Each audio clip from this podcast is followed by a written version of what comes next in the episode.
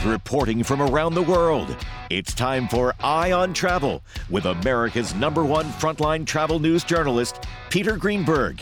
And now, the man who travels over 400,000 miles each year, Peter Greenberg. Hi, everybody. Peter Greenberg here, and welcome aboard another edition of Eye on Travel for the second weekend of January 2024.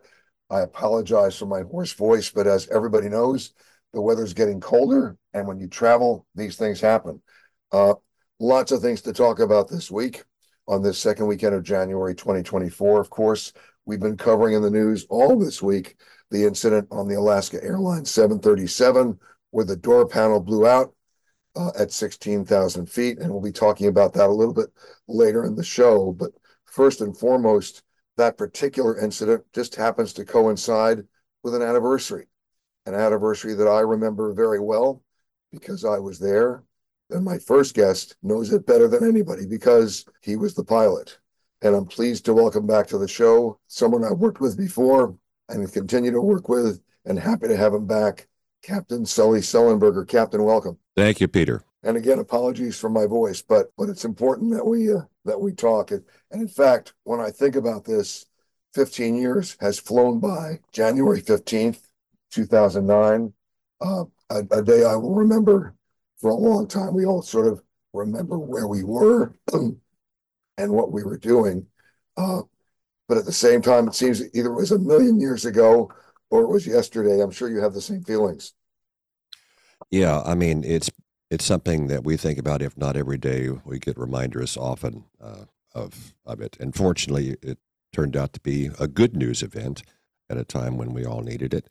Uh, so I don't mind at all being reminded about something that when we worked together, we could save every life that day. And of course, uh, we continue to talk about Flight 1549 in terms of the lessons that were learned and hopefully the lessons that were applied. When you think about that, you know, you have become a, a major advocate of airline safety. I'm sure you've been busy this week alone talking about the Alaskan Airlines flight, but the good news, I suppose, is that we continue to celebrate the 30 safest years in aviation safety since aviation began, at least commercial aviation. Uh, but there are still problems.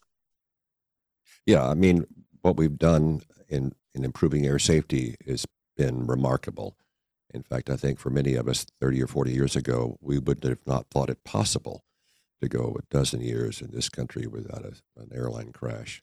And um, and we've made it ultra safe. But we shouldn't rest on our laurels. We need to remember that we need to keep on working, and that's what we owe everyone who flies, passengers and crew alike, to continue to learn and improve safety based upon not just accidents but incidents. You know, I, am reminded of three crashes. Uh, the, of course, the American Airlines crash in November of 2001 in Rockaway Bay, when the when the tail fell off on uh, right after takeoff.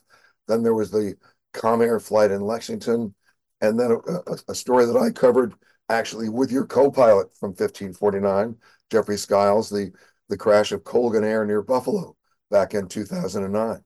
Yeah, that was uh, just a few weeks after our flight, and and I think they were bookends. You know, something that went right and something that went wrong, and uh, I'm glad you mentioned our first officer, now Captain Jeff Skiles. He's younger than I am. He's still working at American Airlines, and um, yeah, and he was also involved uh, with the uh, the aftermath of the Colgan Air 3407 and the and the loss of 50 lives, 49 on the airplane, one person whose house was struck by the wreckage.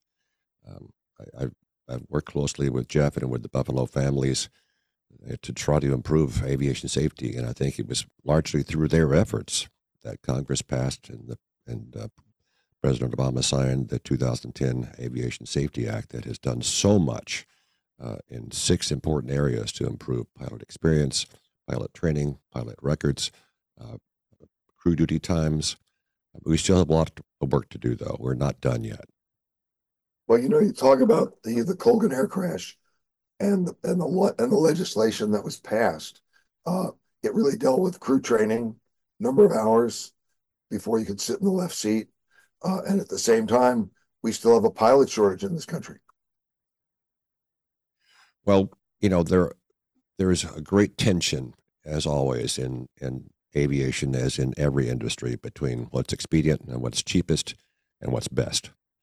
And I, have known for many years, and in all my keynote talks, I always talk about how important it is for uh, those in charge, everyone who's leading any organization, to understand that there's a strong business case for quality and safety in every endeavor, whether it's in business, in healthcare, in aviation, or in medicine.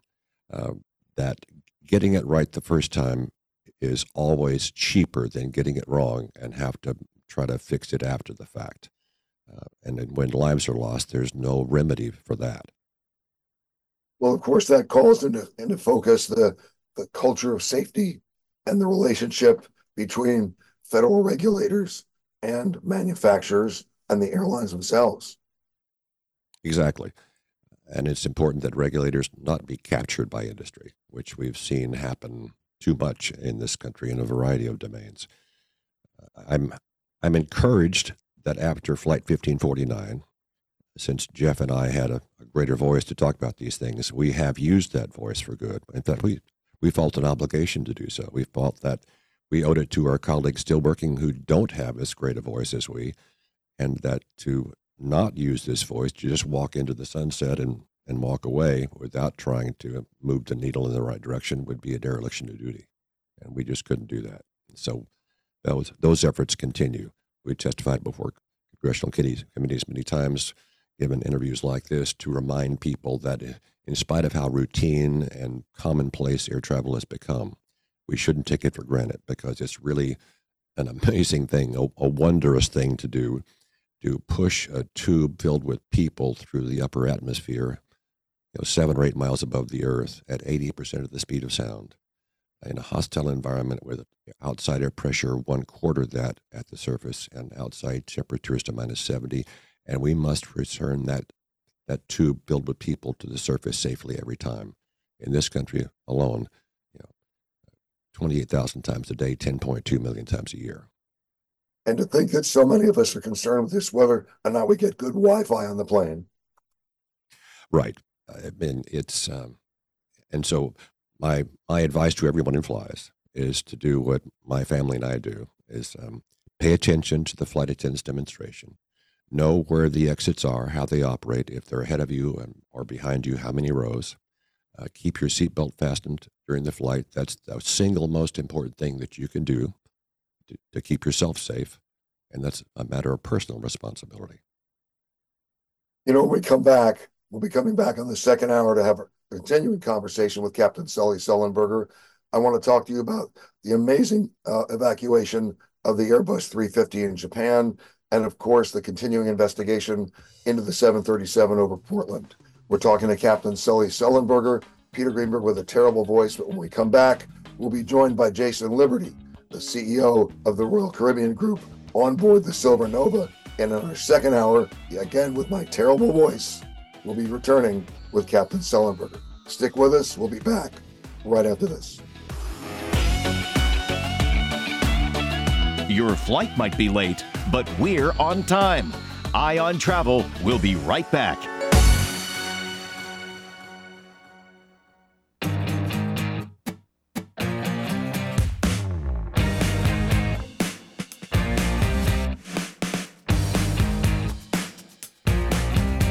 Once again, here's Peter Greenberg. And welcome back. Peter Greenberg here with you as Eye on Travel continues for this January weekend, 2024. I have to remind myself of that. Of course, you can always reach me. Just email me to peter at petergreenberg.com with your name, phone number, question, or problem. We will solve it right here. As you know, we're coming to you live on tape from aboard the new Silversea Silver Nova. Joining me now, the president and CEO of the Royal Caribbean Group, Jason Liberty. Jason, welcome. Well, well, thank you for having me. Great to be here. Well, thank you for having me. This is your ship. when we take a look back, uh, uh, let's say three or four years ago, immediately prior to COVID, then during COVID, what a lot of people forget is that while travel was sort of interrupted in a very big way, the shipyards were still busy. They were still making, you know, building ships of every size and pedigree, including this one. Well, that's exactly right. Um, you know, when we, you know, our our dreaming of what the future of cruising would look and feel like, and of course that's very much here represented in the Silver Nova, um, started about five years ago. So we ordered this ship uh, four and a half, five years ago, um, for it to be delivered um, here, uh, you know, this year. And so that dreaming took place. We put those ship orders in, and those ship those shipbuilders continued to build ships through COVID. By the way, I mentioned Royal Caribbean Group. You've got another ship coming out momentarily. Well, yeah, that's right. So we we we uh, we, we, named Silver Nova today, um, and in a few weeks we're going to name Icon of the Seas, uh, which is uh, for the Royal Caribbean International brand. Um, we're very excited to show all of her wonders. A slightly larger ship. Yeah, slightly larger. It's like how much larger? Yeah, it's probably in in terms of like uh, uh, size wise, it's probably about four and a half times the size of Silver Nova. That's hard. It's almost hard to comprehend. Uh, it's hard to comprehend, but you know, for that for that market, for the contemporary market, multi generational family, um, this ship really caters to multi generations. Um, and so, whether you're three years old, whether you're 15 years old, or whether you're 65 or 70 years old, um, the ability to have a multi generational family experience um, where everybody can go out and enjoy the experiences that they seek and then come back together as a family unit uh, will certainly be uh, uh, overly delivered, I think, on Icon of the Seas if you look at the numbers, and you just looked at the numbers, they're staggering, right? If you add the passenger load and the number of crew, what, what, what number do you come up with? Well, you would if you added those numbers together, you'd be slightly above 10,000 uh, um, people on Icon of the Seas. That's a small city. It's a small city, and these are really small cities that have um, incredible entertainment um, activities for everybody to do. And when you look at the public space per person, it's actually in that contemporary space at the, at the, at the very high um, end of that. And that's what we want to do is we want to make sure that we're able to deliver all these different activities and experiences, making sure that there's enough public space in the environment so that there's no queues, that everybody's able to enjoy the experiences in real time. I mean, there's a real science to this now because you've got to study human movement, you've got to study time, speed, um, other obstacles in their way that might be architecturally an impediment. You had to really figure this one out. Yeah. Well, first off, we're, we're, always grounded in consumer research. We very much understand what the customer of today and the customer of tomorrow looks uh, is looking for. But the other thing is, is, you know, we've been doing this quite a long time. We've got 50 plus years of experience um, delivering, you know, the best vacations in the world, and we use those experiences um, plus new learnings um, or new um, um, uh, technologies in the naval architectural world to be able to continue to enhance and bring the very best to our guests. But your ships now are the biggest. Well, our ships have been the biggest, and they will continue to be the biggest here as Icon of the Seas comes on. You know, your predecessor, Richard Fain, and I used to joke. I was the one joking. He was the one who got mad at me. I, I, I say, you know, you're building ships that are so large they got a high crime area on board. I mean, I mean, it's like you, you, I'm looking for the sheriff, and I'm looking for, but you figured out space. Well, that's exactly right. And and you know, you Richard, of course, an incredible visionary um, in this space. I, I call him he's the, he's kind of the goat um, of the shipbuilding world. Um, and that combined with our incredible new building teams have really kind of figured out um, how we really tune into um, the experiences and the and the spaces that we need in order to you know to go out and deliver our mission of delivering the best vacations in the world. You know, when you talk about bells and whistles on a ship, I think what you guys actually perfected in doing is making the ship itself a destination. Well, that, well, that's right. So, you know, for, you know, for sure, for the number one thing that our guests are interested in is destination. Where is the ship going to go? And we want to make sure that the experience on the ship lives up to, and in many cases exceeds the experience that they can have on land. And that's really, as we look about how do we go out and deliver the best vacations in the world, we want to make sure those activities and experiences are also located on the ship. Well, funny you should mention that because so many people I talked to who've taken your bigger ships, I asked them where they went, and all they talked about was the ship. Right, so the the destination that was in the brochure almost became incidental to the experience they had on the ship. Well, but the first thing that's, that that typically um, connects in a consumer's mind is the dreaming. So where am I going to go? They sometimes don't realize that what's going to take them there could be better um, and usually is better than the experience of what they're actually going to do when they get to the destination. Um, and, and of course, if you're our loyal guest, you understand um, the experience that you're going to have on the ship. But the dreaming starts off with where do we want to go? And then, of course, they want to make sure in their flight to quality that they're going on on that experience in these different segments, whether it's with our ultra luxury here today with Silver Nova, or whether that's on the contemporary space with with Icon of the Seas coming out, or whether that's with Celebrity Ascent on the celebrity side on the premium side. You know, when you talk about bells and whistles on a ship, we live in a world of experiential one-upsmanship. So when you're sitting in your conference room and somebody comes up to you and says, "Hey, Jason," why don't we have a roller coaster? Why don't we have why don't we launch missiles? I mean, I mean, is there something you actually turn down? Oh, all the time. I mean, uh, first off, we we we first need to understand how would we operationalize it. Um, so we, we, can think about the dreaming, and sometimes the, that operationalizing can't happen on this ship or this class of ship. We might need advancements in naval architecture, advancements in technology, to be able to make sure that we can deliver that experience every single day, every minute of every single day, in a consistent manner. Um, but there's always ideas. Um, what was what was the craziest one you said? Not even close. Um, well, I think I think the one that was out there was was the blimp. Uh, we were thinking about blimp. We were thinking about having a blimp um, on on one of the ships, and where you would you know you, you know just like you would you know, um, um, you get on a water slide, you could get on the blimp and and and you were able to uh, as the ship was moving be on a blimp another 500 600 feet um, above the ship and uh, that was something that we actually tested um, but we realized we could not consistently operationalize that especially with winds and we decided not to do it so it didn't fly it did not fly all right. So the blimp was 86th. That was 86. Okay. But I mean, was there one that somebody said, you can never do this? And you said, no, we're going to make it work. And you made it work. Well, I think what you're going to see here on Icon, which is the Aquadome, um, which is, you know, this, the, this amazing aqua theater entertainment space sitting on, on, on uh, at the very top of the ship. Nobody thought that we were actually, one, be able to build a dome of that size, um, or would we actually be able to have water placement at, at, at that high on the ship as the ship was moving. And I think people are going to be absolutely wowed uh, when they see that we were able to to to uh, to transform that space and make that space something that nobody has ever seen before. Of course, when you talk about height, I'm reminded of Jeff Bezos' attempt to build his own yacht. They forgot when they built the yacht that it couldn't fit under the bridge, right? So you have to take that into consideration too. The Verrazano Narrows Bridge is not going to move for you. Well, well, that's exactly right. I mean, uh, first off, I mean, as we're designing ships, as we're, as we're even in the dreaming state, you know, we have the best experts in the world, whether it's from from ports to F and B, um, whether it's to the naval architectural side. So we're thinking all the way through where are these ships going to go and what are the capabilities as well as the dimensions that are needed and able to be able to support that ship um, in its operation. But you have to think about you have to think about all those elements uh, before you make a multi-billion-dollar decision. Of course, for the old Panama Canal, the Icon of Seas couldn't make it through. How about the new Panama Canal? Um, I, I, I, still think even in the new Panama Canal, there's there's limitations. Um, so our expectation is not to take Icon, um, you know, through you know through that space. Um, but we have plenty of ships that can uh, take people on their journey through the Panama Canal. Is there a place that you know? When you take a look at going back to the days of the Love Boat, right? There were maybe seven ports of call, right? There was Nassau, maybe the Mexican Riviera, had Alaska, right? Now you're over 1,200. Well, that's well, that's right. So you, over time, you know, cruising as an experience, as as as taking you to all these incredible destinations around the world, also enabled a lot of countries and destinations to build the proper ports to be able to support the cruise industry, as well as to build out the experiences to share their culture, um, their culinary experience, et cetera, on land, um, which is which is what really our, our customers go out and seek. Um, so you're right. So we went from a few, a handful of ports to now we go to over a thousand different destinations, and and uh, you know uh, pretty much whatever a customer dreams of doing, we're able to deliver them on one of our three brands. Of course, you also have the ability to move your assets. You know that hotels can't do that when you have a situation in the Suez Canal, or you have a situation in the Middle East, or 9/11.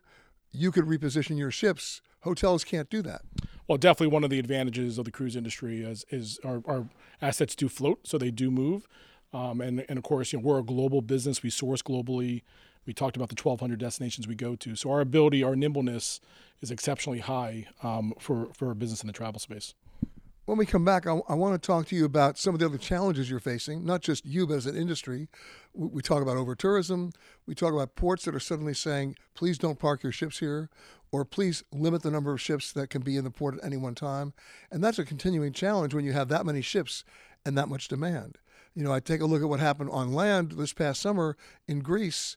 There were 30,000 people a day climbing up to the Acropolis in 100 degree weather, right? Talk about the medevac calls. So the Greece's answer to that was, well, we'll make it 20,000 a day. That's not the answer. So when we come back, let's talk about how you reposition things to accommodate for that. We're talking to Jason Liberty, the CEO and president of the Royal Caribbean Group, on board the Silver Nova right here in Fort Lauderdale as it sails out a little bit later today. Back with more of Eye on Travel right after this. Have a travel question or problem? Just email Peter at peter at petergreenberg.com and we'll solve it on the air.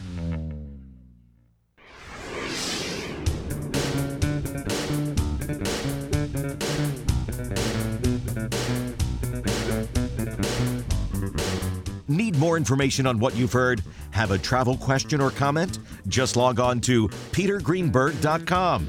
Now, here's Peter. And we're back on board the Silver Nova as Eye on Travel continues. Peter Greenberg here with you. You can always email me, peter at petergreenberg.com, with your name, phone number, question, or problem. We will solve it right here on the air. We're talking to Jason Liberty, the CEO and president of the Royal Caribbean Group. Jason, when we see what's happening in ports like Amsterdam or Barcelona or Bermuda or even in Venice, right? You have to adapt to that as well. Oh, absolutely. And of course, a lot of the volumes that you see at a lot of these destinations is not really cruise. It's Airbnb, it's VRBOs. There's a lot of additional um, demand activities that are that are drawing people into those city centers. But we do have to react. I mean, one of those ways is we're continuing to diversify the destinations that we go to. We talked a little bit earlier that you know, this industry you know started off going to a handful of ports, and now we go to over 1,200 different ports around the world. So you can pivot. You can pivot. Flexibility of our model allows us to pivot. Um, we're also investing more in destinations like what we have here in the Bahamas at perfect the perfect day um, at Coco Cay, where you know instead of going to the same city centers, we're all we're also able to get those guests to go to different locations, and that's what we have to do. We have to continue to innovate,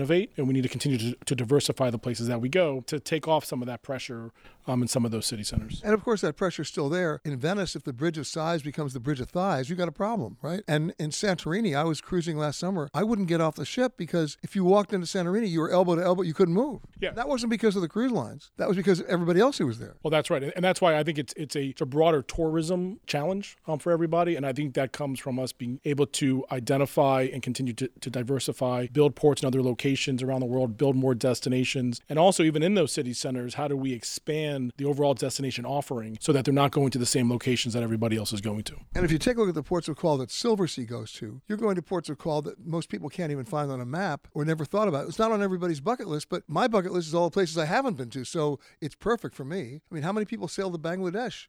Silversea does. And before the whole situation happened in the Ukraine, you had the Russian Far East, right?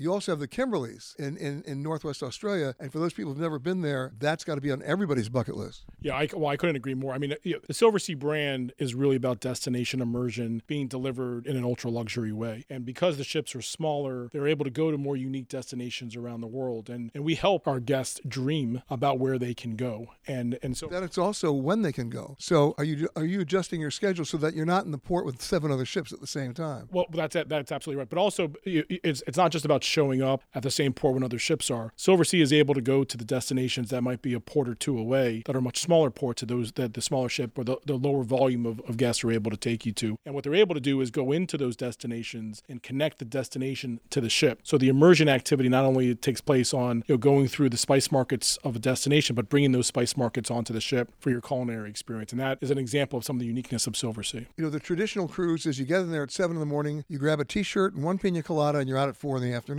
But these ships at Silver and, and a number of cruise lines now are doing overnights. Yeah, well, I, I think that the, it starts off with the, the consumer has has evolved over time right? It used to be the city tour, as you said, the T-shirt, the pina colada, and today, really, what they are there pictures of you with a pina colada and a T-shirt? Yeah, there is. There is. Just double checking. For, for, sure, there is. I'll, I'll have to share them at some point in my life. No, you won't. I know, I know. But but but really, what's happened is is the guest is really looking for a story to walk away with.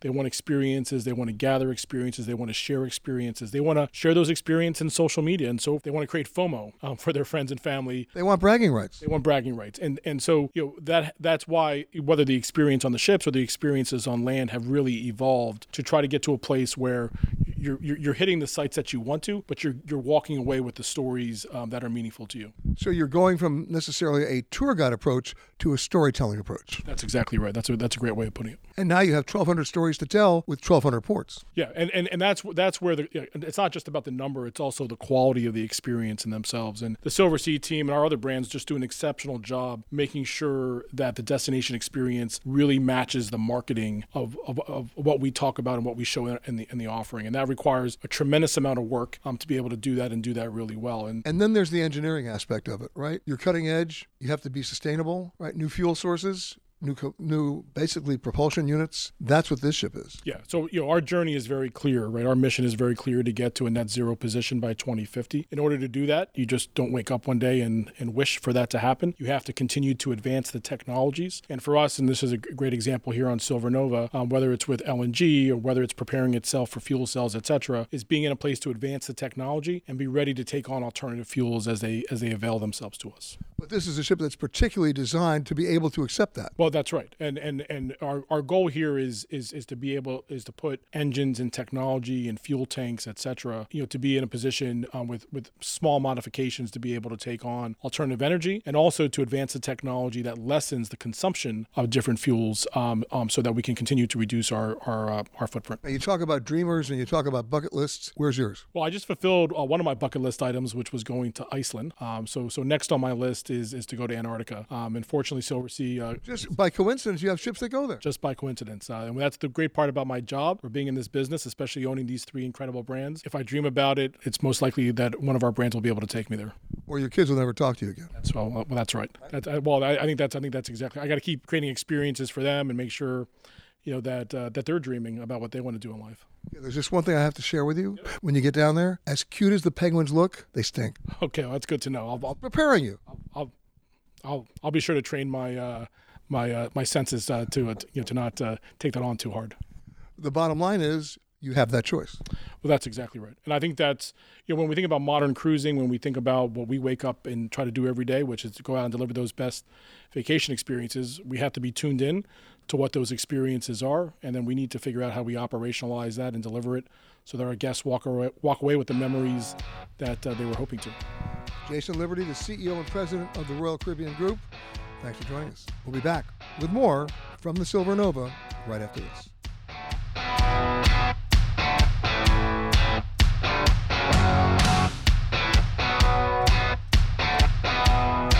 Please remain seated with your seatbelt fastened. Eye on Travel will be right back.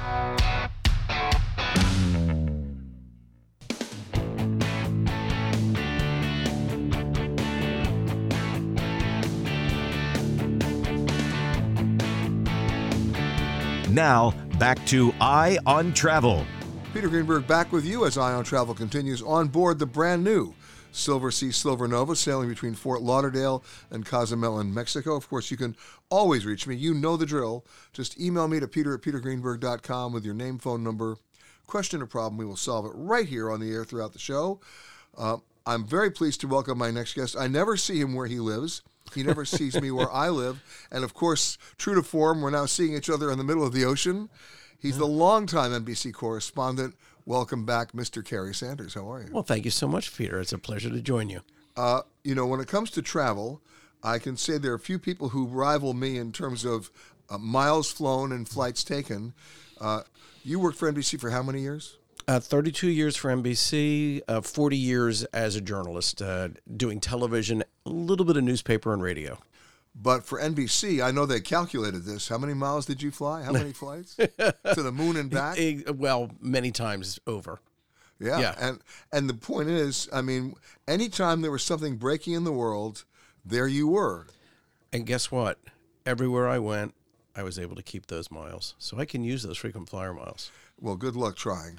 well, that's true. That's another story. We could we can spend hours on redemption. Um, by the way, uh, the airlines get no redemption for me because they make redemption so hard. You want me to give you a, uh quick story about redemption? Yeah. I called up an airline with my many points.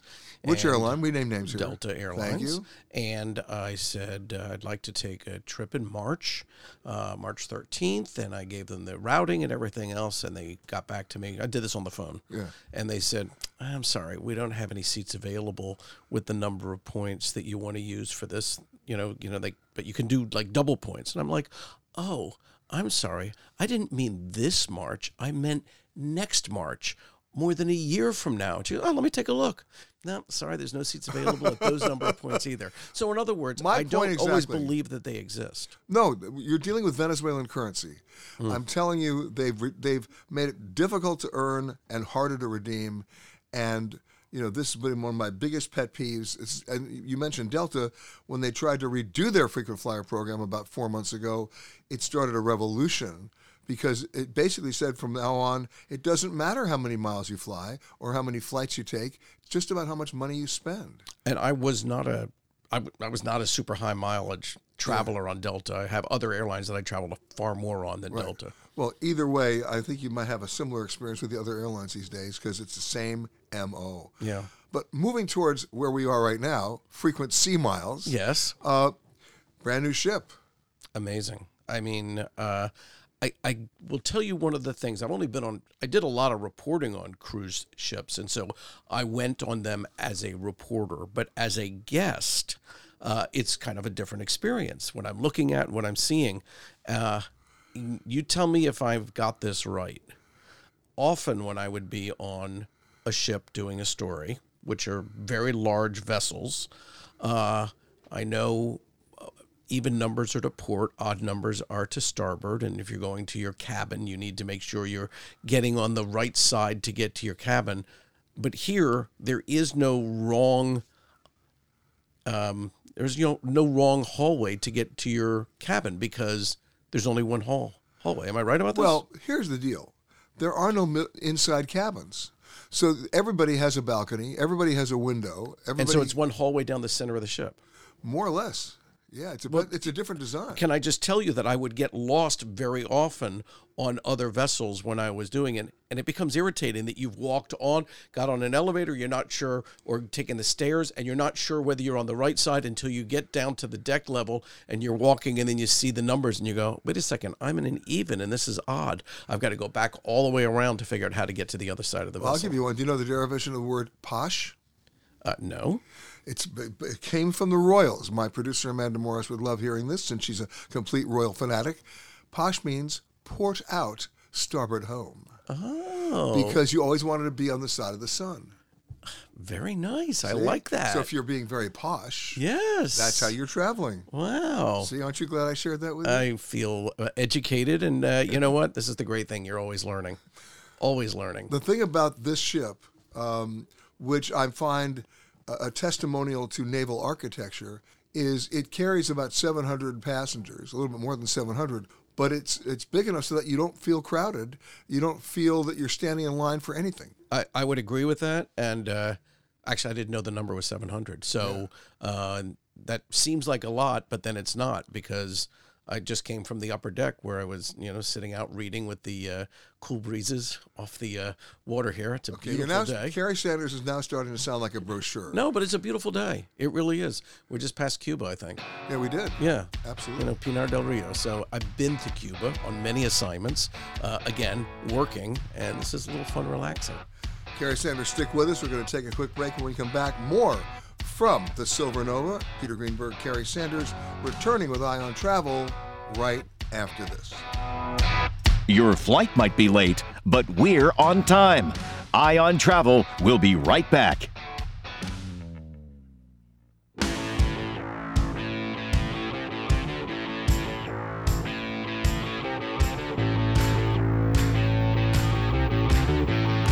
You've been listening to Eye on Travel with Peter Greenberg. Visit our website at www.petergreenberg.com for more information and sign up for our newsletter.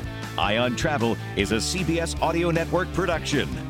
And we're back, moving along the straits. Peter Greenberg here with Kerry Sanders on board the brand new Silversea Silver Nova. Of course, you can always reach out to me. You know the deal. Just email me to peter at petergreenberg.com and we'll take it from there. Kerry, when you were reporting on cruise ships, you were reporting on, you know, serious issues. We're talking the norovirus, of course, COVID, cruise ship safety, uh, liability issues. Environmental issues. Yeah. I mean, the industry's come a long way from when they used to just throw stuff overboard. Well, I remember there was a time I was on a cruise ship in 1987, and one of the crew members said to me, and I was, and it was formal night. In those days, you know, everybody had to dress one night formal, and I'm in, I mean, I'm in this stupid tuxedo, and one of the crew members said to me, "Well, tonight, don't go out on deck." What, what do you mean? Because? Because that's when they were burning all the garbage, and I didn't understand what he meant. I said, "Of course, I'm going to go out on deck." I came back, my shirt was covered with soot, right? Because they were burning everything, right? There's a zero tolerance policy, thankfully now, a zero tolerance policy where nothing goes over the side, nothing is burned, uh, nothing is is uh, is is is wa-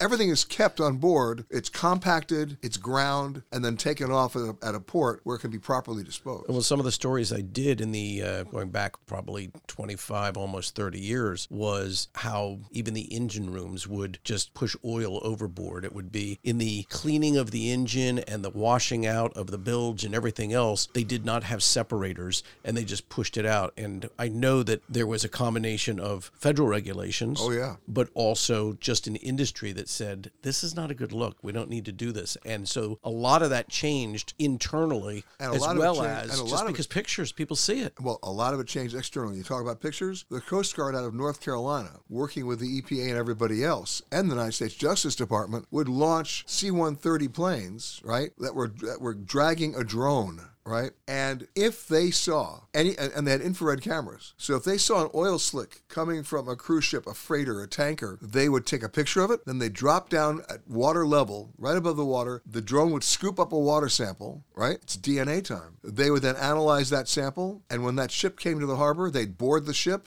and match it. And if they matched it, the fines were out of control. And today, I mean, as I look off the stern here, but today I think the industry has really gotten the message. It's, it's changed. Oh, they have different fuel systems, different engines. They're not burning, and and not only different fuel systems, different fuel. You know, they- they're not using the old heavy crude bunker. It's it's a whole different kind of burn. I'm taken by the fact that I think we're not just talking about the cruise industry, we're talking about society in general. And whether you are in the United States or whether you are in Rwanda or wherever, it feels like, and maybe this is a generational thing, people are getting the idea that when they say green, they really do believe in the need for that sustainability to recognize that we are doing damage if we don't work for the long term rather than just the short term the other green, which is making a buck. Right. Well, you know, I, I used to laugh all the time when I'd come into my hotel room and there'd be a little sign on my bed saying, please help us save the environment by not washing your towels. And I used to laugh, not because of the intent of the message, but because the sign was in plastic, right? and and and, and I said, come on. Well, then, you know what? One day somebody said to me at one of the hotels, come downstairs. We want to show you something. And they took me into their laundry. I'd never seen washing machines that big in my life. I mean, humongous, gargantuan. And then I began to connect the dots when I saw how much phosphate had to be used in those machines to wash that towel. And, And- and then we- I got the message. And we've done stories, and this has not actually fully changed yet, but included in the uh, material or the uh, the detergent that's used to clean are tiny little bits of plastic, and these micro pieces of plastic do wind up in our world's oceans. And I've done stories with uh, scientists who are concerned that those microplastics, which then get attached to seaweed or wind up, they're in almost every fish in the ocean. And so we eat that fish. Now, there's no health studies that say eating a fish that has microplastic in it is going to cause us any health concerns. But you got to wonder, you know, if we are at home doing our laundry or wherever and our outflow is winding up in the world's waterways, what are we doing? exactly. And it's in our toothpaste, it's in everything. You'd be surprised. Thank you for sharing. I can't wait to go brush my teeth. What's the biggest surprise to you about this ship? Um, okay, so I think the seas are relatively calm, but I'm not sure I would know if you just stood me and closed my eyes that we are actually on the water. I didn't feel a vibration. I kind of expected to feel that, and I haven't felt the the sway of a boat. Now you tell me, is that because we're in incredibly calm seas or is that because things are different. Certainly, I've been on naval ships, and trust me when I tell you, when You're I'm on aircraft carriers or, or battleships or whatever, I know that I am. I know that I'm at sea. What you're dealing with here is state of the art stabilizers.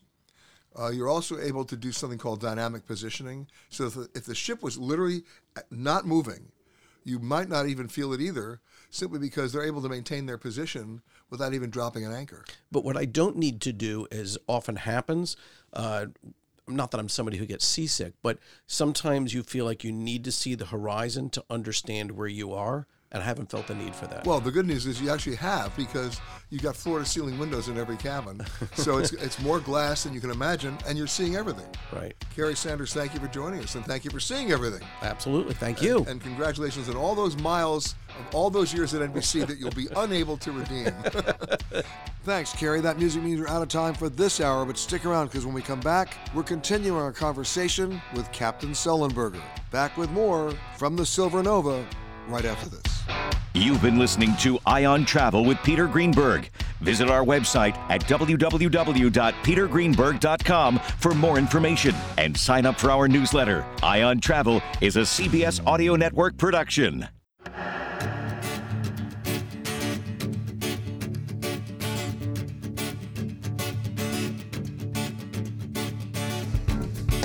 With reporting from around the world, it's time for Eye on Travel with America's number one frontline travel news journalist, Peter Greenberg. And now, the man who travels over 400,000 miles each year, Peter Greenberg. Welcome back to Eye on Travel. Peter Greenberg here with a hoarse voice in our second hour. If you're just joining us, most of the show is coming from the Silver Nova, the brand new Silversea ship sailing between Fort Lauderdale and Cozumel, Mexico. But we're pleased to be joined in our second hour by our guest from the first hour, Captain Sully Sullenberger. As we celebrate, if you can, certainly acknowledge the 15th anniversary of U.S. flight, U.S. Air Flight 1549, otherwise known as the Miracle on the Hudson. Captain, welcome back. Thank you, Peter. So, you know, when we talked about the 737 MAX and we talk about the, the, the two crashes in Ethiopia and one in Indonesia, what came into, into focus is something that I think you and I have known about for quite some time, but it became on it became very quickly on Congress's radar that manufacturers like Boeing had been allowed to certify their own planes as safe for decades, and uh, so, and thankfully that process is now being uh, being mitigated. Yeah, and and that's as it should be. Um, the FAA has an obligation to ensure that Boeing and everyone else in the industry adheres to the standards and practices and the requirements of the Federal Aviation Regulations, and that's something that that we owe everyone who flies. And of course, when we talk about the continuing investigation of the current 737 MAX 9. The investigation now is taking a turn, as I thought it would, going back to the assembly line at Boeing and who was inspecting the planes, uh, how thorough the inspection was, not just of Boeing, but of their subcontractors. And as they're finding more cases of either missing or loose bolts, it's entirely possible that the FAA Emergency Airworthiness Directive, which effectively grounded 171 planes, may continue. And it's also important to note that there have been a number of whistleblower reports uh, about uh, issues with the manufacture of these parts, not just at Boeing, but at their many uh, outsourced suppliers that are very concerning about you know, certifications of parts meeting specifications that might have been falsified, for example. So it's important that the investigations continue in every area I, I think the uh, the FAA uh, will have to go back to the drawing board, literally. When these parts were first designed, you know, whether it was on graph paper or on a computer aided design screen, uh, and the specifications were, were set, you know, did they meet FAA standards? And if they did and they still failed, were the FAA standards sufficient? Exactly. And of course, it's the chain of custody and staffing issues. You know, one of the reasons why we had something called an FAA designated inspector paid by the manufacturer was that the FAA didn't have the staff or the budget to perform those inspections. Now that they're required to do it, they're still saddled with budgetary and staffing problems, right? Yes, and also it's important that the, the FAA employees who are now going to be doing the inspections have the technological expertise, knowledge, and experience to be able to effectively do that. I'm going to give you a, a situation which you may be um, aware of, and that is when it comes to maintenance. So many airlines are um, outsourcing their maintenance to foreign maintenance operations, and there's nothing wrong with that. I'm sure they do a great job, but there's the question of oversight again. And under current regulations, if an FAA inspector wants to go inspect that work, they have to get permission and they don't always get permission because of budget. But assuming they do get permission, and here's where it gets me crazy, Captain, they have to then let that operation know with a seven day notice that they're coming. That's like asking the health department to give the restaurant a seven day notice that they're going to inspect the kitchen. That doesn't seem to be a proper way to go. Right. It's crazy and it must be changed. I know. So let's talk about uh, the A350 incident in Japan. Uh, I was amazed, as I'm sure you were, in a very pleasant way, that everybody was able to get out of that plane with literally half the exits blocked? It's a very uh, uh, wonderful outcome and one that might not have been expected, you know, given the circumstances. I think it's a testament to the performance of the flight crew and of the passengers on that flight.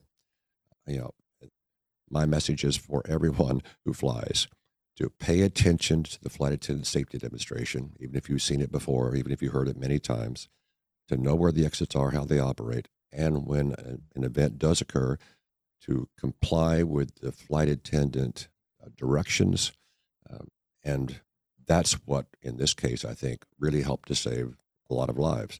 It, it seems to have been a very well trained crew that had the discipline in a, a very sudden, uh, extreme emergency of a lifetime to be able to follow the procedures, to, uh, to, shout their commands to the passengers through uh, megaphones when the PA didn't work, and the the passengers complied. They listened. They stayed in their seats with their seatbelt fastened until they were ordered to evacuate.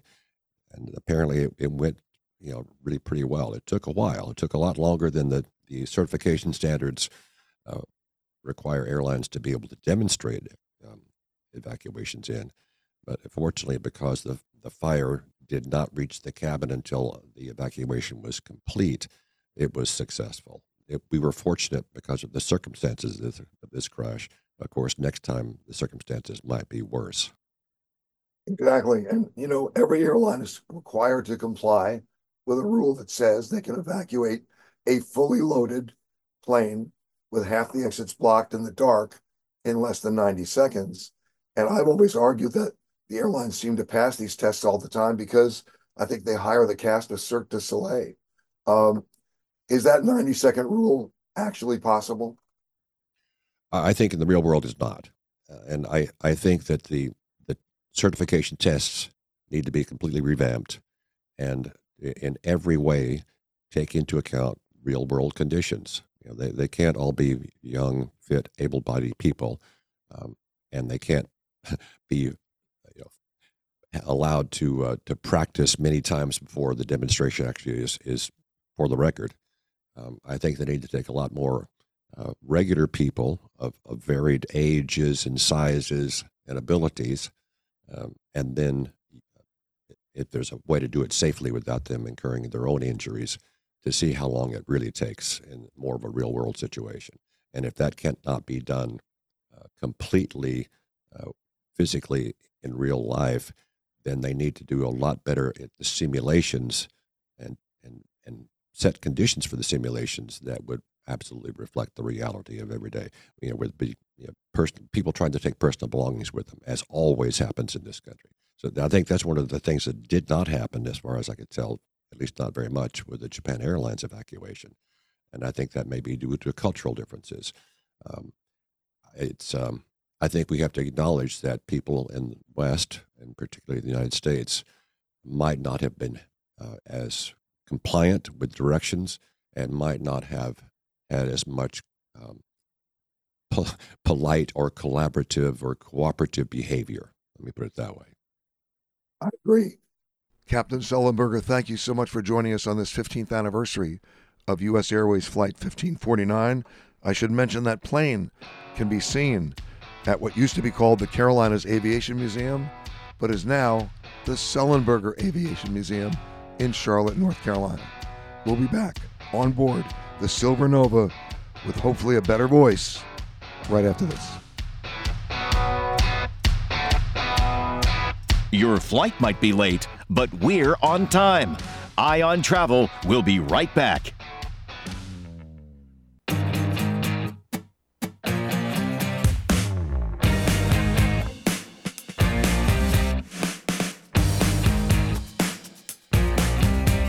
Once again, here's Peter Greenberg. Peter Greenberg back with you. More on Eye on Travel as we continue on board the brand new Silversea Silver Nova, sailing from Fort Lauderdale to Cozumel, Mexico, and then points beyond. Of course, you can always reach me. You know the drill. Email me to peter at petergreenberg.com with your name, phone number, question or problem. We will solve it right here on the air. I'm pleased to welcome to the show by the way, I have to say thank you for welcoming me because this is her ship. She's the president of Silversea Cruises, Barbara Muckermann. Peter, thank you for having me. So, this is the 12th ship in the fleet. Uh, the line is now 30 years old. This is the biggest ship in the fleet, the first of its class. What's different about this ship? Because, and the reason why I'm asking that is during the pandemic, you know, a lot of people weren't traveling, but the shipyards were busy. Uh, they were turning out ships of every size and pedigree, including this one. This one took five years, right? People have to realize that it just didn't happen overnight. But what did you build into this ship going into it, knowing that it was going to be different and cutting edge? So, first of all, I would say Silversea is 30 years young. So, as the brand leader in its category, we keep innovating. And Nova is really part of that brand vision that brings of continuous innovation to improve the guest experience even more. So, the most important change strategically for Silversea has been that when we were a very small company with just four ships, our ships needed to go everywhere in the world to be able to offer these amazing destinations. But now, with 12 ships, we can have the absolute best destination for each each single ship and matching them together. So, for example, if you're looking at our latest ship, Silver Origin is built especially for the Galapagos. Silver Endeavour is the perfect polar ship, and Silver Nova is the most incredible ship for, let's say, more traditional cruising, Caribbean, North Europe, Alaska, Mediterranean, because you have this amazing light coming in. The ship has over 4,000 square meter of foot, uh, footage of glass. So it, the light is everything. Yes. But in terms of what it's capable of doing, right? Uh, you know, your ships have always prided themselves, and the line has prided themselves itself as to be able to go to not just the, the traditional ports, right? You were going at one point. You were going to the Russian Far East, the Kimberleys uh, in Northwest Australia, uh, Bangladesh. I mean, unbelievable places. Yes, Silver Nova is the most sustainable of the of the ship of the fleet. So as such, because of all of the different fuels that she can use, she really can reach every corner of the world. And also, she has an amazing new tendering system for which she can be drop anchor in these super small ports. We're in Key West today, and it is incredibly beautiful because we are the only ship here. It's very very quiet, and she will continue to reach the most remote corners in the world, like the rest of our fleet and you've got all the latest gadgets on board. Yes, lots of gadgets. Uh, so the ship not only has the most incredible sustainable package, but she has nine restaurants, including the sea and land taste experience, which was really brought to a complete new level. So as you like, no, Silversea likes to use food really as the lens of culture to understand better the destinations we visit. On this ship, you have Salt Kitchen, which is a restaurant that changes menu daily, Salt Bar, changing and changes drinks. menu daily based on where you are. Yes. Yes. So tonight, key lime pie for sure. And then, of course, there is the most beautiful test kitchen in the whole world, which is the, the Salt Lab, which is this incredible space open to the ocean where you can teach and learn how to play with the food, but also at night you can have an incredible experience with, with Chef's Table. In the cruise industry as a whole, uh, you've seen dramatic growth in spite of COVID uh, you know, everybody talks about revenge travel, but when the cruise ships came back, remember, we remember the you know Centers for Disease Control and the moratorium. You, it all came to a halt. It seems like hundred years ago, but it wasn't that long ago, and now everybody's back. I mean, are you seeing those numbers go way up? So demand for for cruising is still very very strong in general. For the luxury travel, I would say keeps being very strong. Silver Silversea took five ships in a little over two years, and we are sailing pretty full. So the the 2024 looks really good. In terms of service, I mean, let's let's be honest about the experience on this ship. It's not just a cabin; it's a butler. It's not just a cabin; it's a suite. It's right are there any inside cabins on this ship? Absolutely not. Every single suite on this ship has a balcony. Not to mention floor to ceiling windows, too. I mean, it's crazy. Of course. There is never been a ship that has more glass than Silver Nova. So you have to dock it very carefully. yeah, and of course, and look at the elevators. This is the only ship that has all elevators glass facing towards the water. It's nice. Yes, it's very uh, nice. I have to make an admission. Going up and down the elevator today, I forgot to get off. Happened to me as well. I'm sure. I was like, "This is cool," and then I went, "Wait a minute, where am I? I'm in an elevator." I, I'm not making that up. What's your biggest challenge? I would say the biggest challenge next year is going to make sure that uh, Americans remain focused on traveling and don't get distracted with everything else that w- will go on. Because remember, in an election year, people don't tend to travel as much, especially in this election year, Mm. whether you're red or blue, it's crazy. Uh, and people tend to stay home a lot. Yeah, I think this this will be a challenge potentially for the industry. The great thing is that many people will just want to go away, and we have some of the best destinations in the world to offer to them. There's marketing for you. Forget the election, run! yes. Uh, but then, of course, you have the other events around the world that have an impact. Gaza, the West Bank, what's going on in the Middle East right now, the Suez Canal. That's that's basically closing off a lot.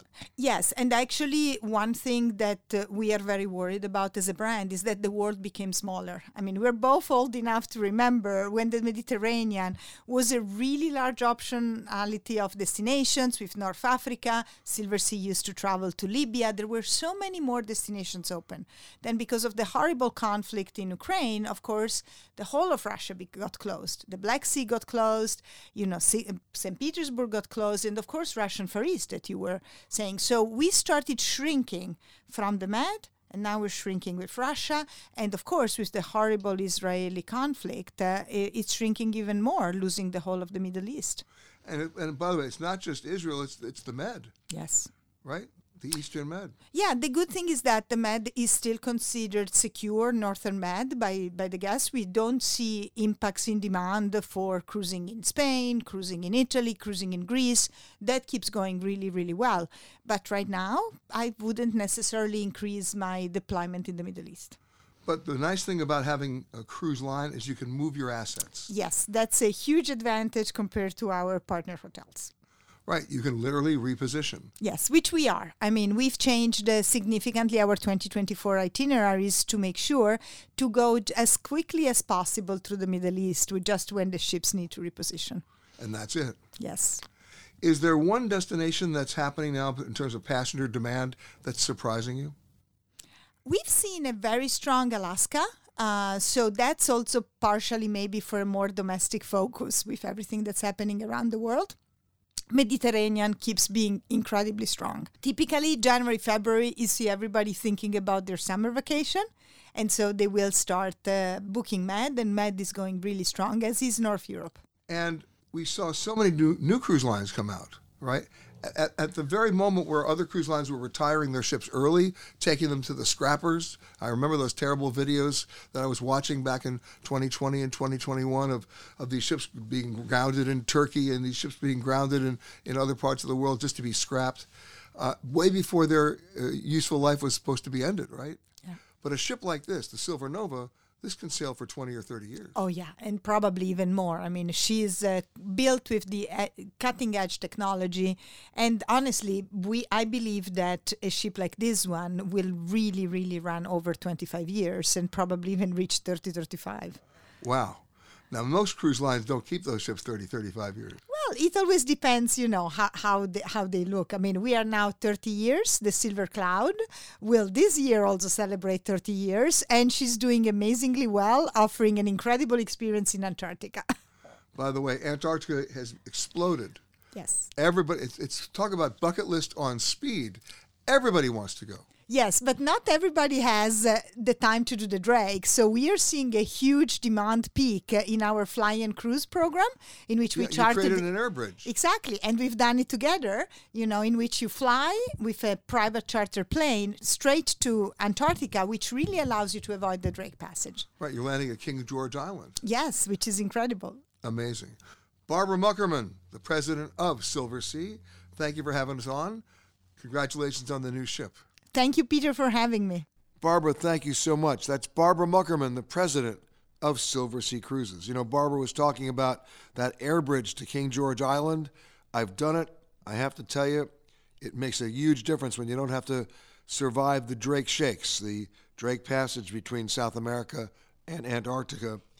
But of course, one thing that happens when you get down there, if you're lucky, you become part of the SALT program. It stands for Sea and Land Taste, an amazingly innovative food program, not just on the ship, but also on the shore. So, coming up, we'll be joined by Adam Sachs, who came up with this idea, and it's an amazing opportunity to immerse yourself in the culture through the food. Back right after this. Have a travel question or problem? Just email Peter at peter at petergreenberg.com and we'll solve it on the air.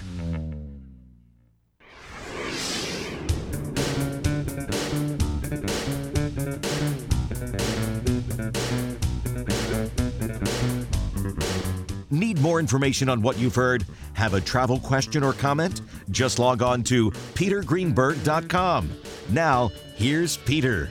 And welcome back to Eye on Travel. Peter Greenberg here with you on board the brand new Silversea Silver Nova as we're sailing between Fort Lauderdale and Cozumel in Mexico. Of course, you can always reach me. You know the drill. You just email me to peter at petergreenberg.com with your name, phone number, question, or problem. We will solve it right here on the air. Earlier, we were speaking to Barbara Muckermann, the president of Silversea, talking about, among other things, how this ship differs in terms of its approach to food, gastronomy, culinary experience. And joining me now, someone I've had a, a chance to travel with around the world so I can speak from personal experience. Adam Sachs, the director of SALT, that stands for the Sea and Land Taste Project right here on Silversea. Nice to see you again, sir. Good to see you, Peter. Glad to be traveling with you again. But for those people who don't know what SALT is, you know, uh, for purposes of background, my experience on most cruise ships is you go there and you're served dinner uh, or lunch or breakfast. We do that here too. I, I know that. We're going to get to that. Uh, and there's a set menu, and that's what you do. That's not what SALT is. No, salt. Well, salt is definitely about serving you delicious things. I got that part. But yeah. it's but it's about changing those things based on where we are in the world. It's about adapting to where we're going and really connecting the guest to what's happening outside the window. I'm very distracted right now because I'm looking outside the window and it's beautiful. There's a beautiful sunset. But you know, we're going places, and there's I think there's some there's a there's a real comfort in having you know a familiar dish. If you you ha- you've got your favorite table, you've got your you know favorite uh, steak, uh, beef Wellington, and a bottle of Bordeaux. But then you know for a different kind of diner or a different sort of night, you want to go somewhere and you want to eat the food and taste the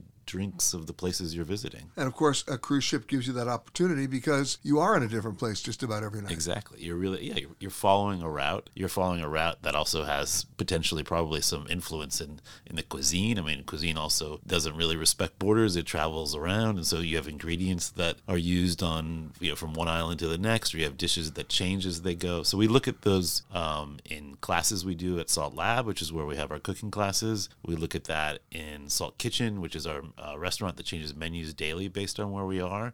Um, so yeah, it's a way of sort of connecting what's on the plate with where you're going.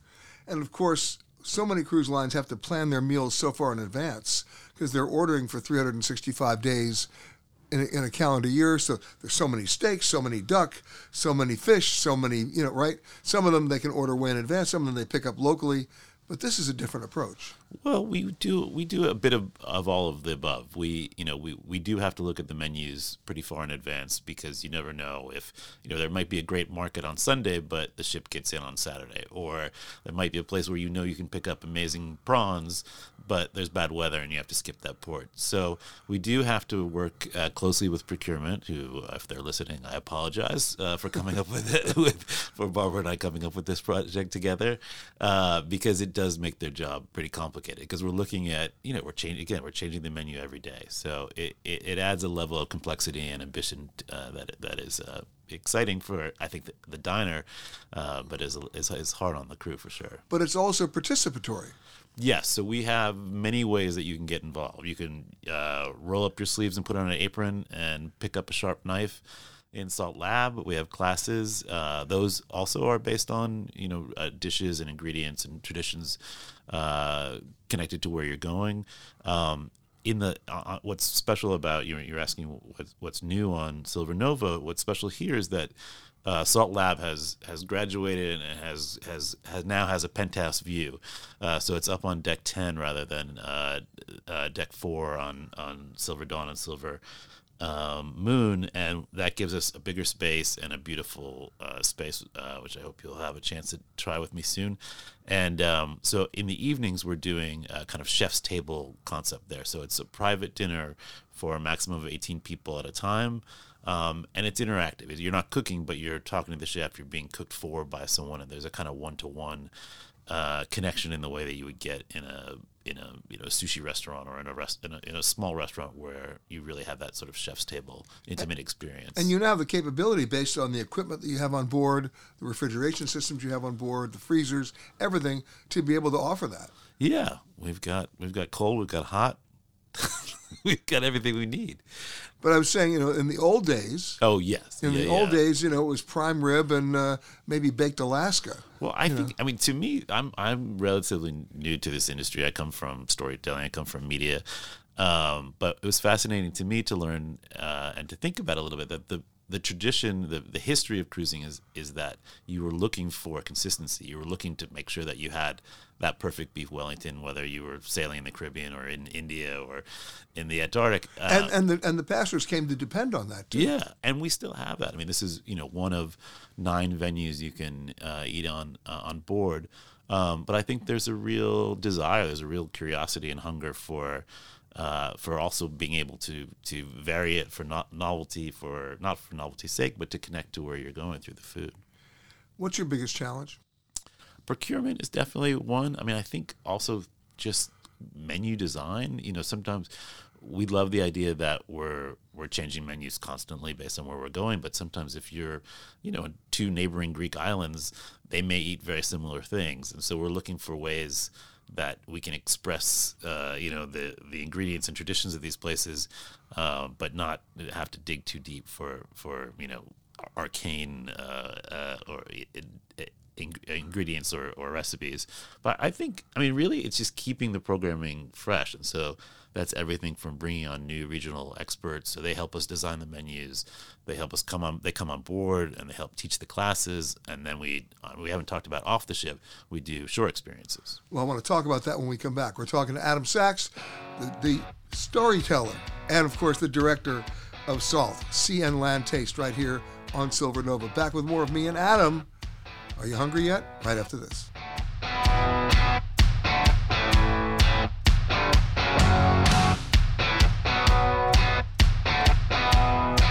Please remain seated with your seatbelt fastened. Eye on Travel will be right back.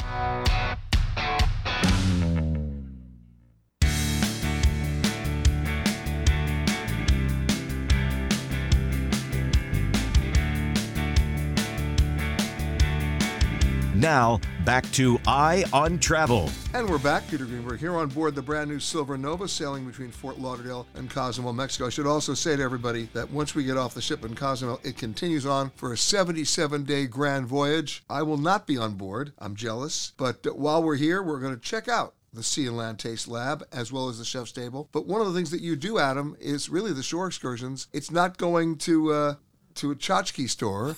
It's it's not going to a t-shirt shop. You're actually going to, to places where you're actually hanging out with local chefs as well. Yeah, the idea is to uh, take some of the experiences that I was lucky enough to do as a as a travel and food journalist, where you not just go to places and have a great meal, which is wonderful, and that's part of the experiences, but also go behind the scenes, talk to chefs, talk to producers, winemakers, cheesemakers, uh, the people who who can really tell the stories about why people eat this way. I mean, I remember when we were in Portugal, we were doing all sorts of crazy tastings in the middle of nowhere. Yeah, we. I mean, we have we have great ones. We have we. I think I don't can't remember if you were with us in Crete.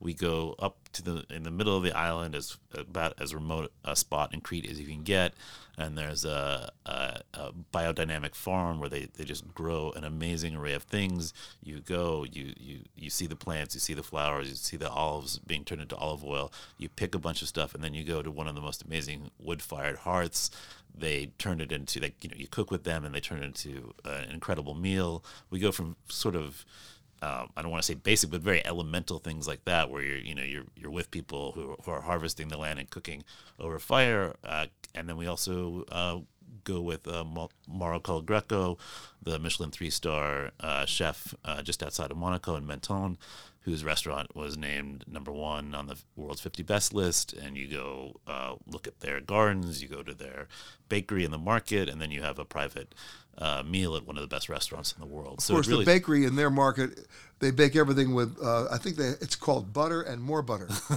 but also artisanal wheat that they've you know they brought back to uh, into existence, and you know every everything is is ground to a certain uh, you know uh, way, and there's a history. There's there's a provenance to every every you know grain that goes into the, the bread, and it's insanely delicious. so it's not just the food; it's the location, location, location too. I think it's like any great meal. You know what the elements that make a great meal, and not just what's on the plate. It's who you're with.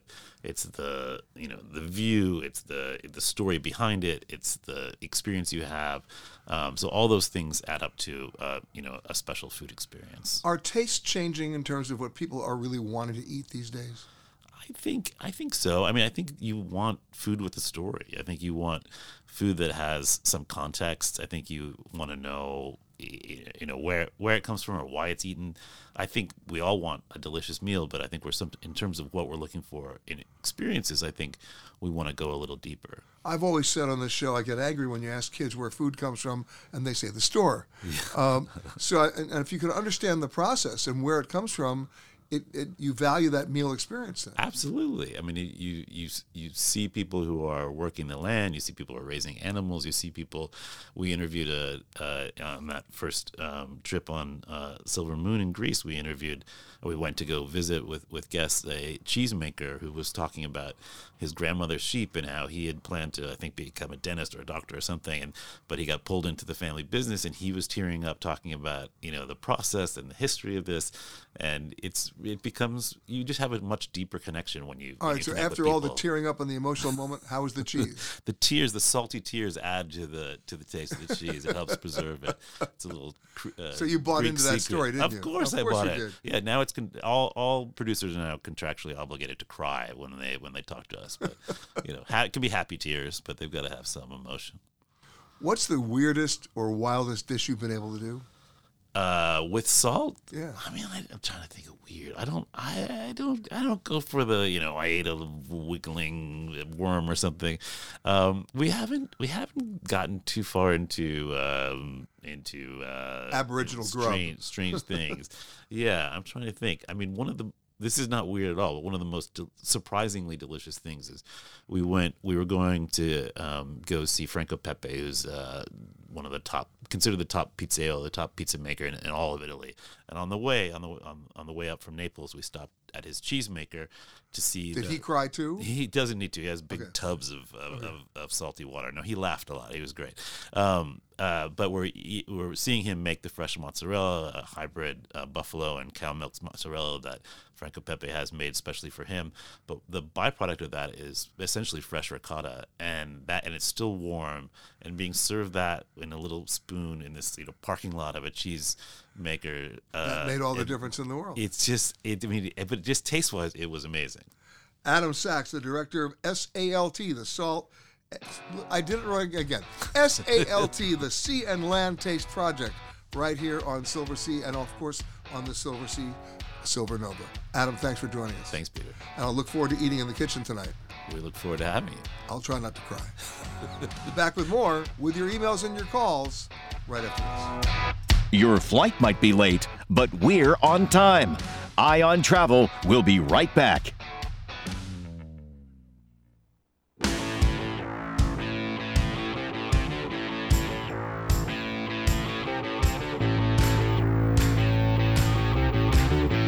You've been listening to Eye on Travel with Peter Greenberg. Visit our website at www.petergreenberg.com for more information and sign up for our newsletter.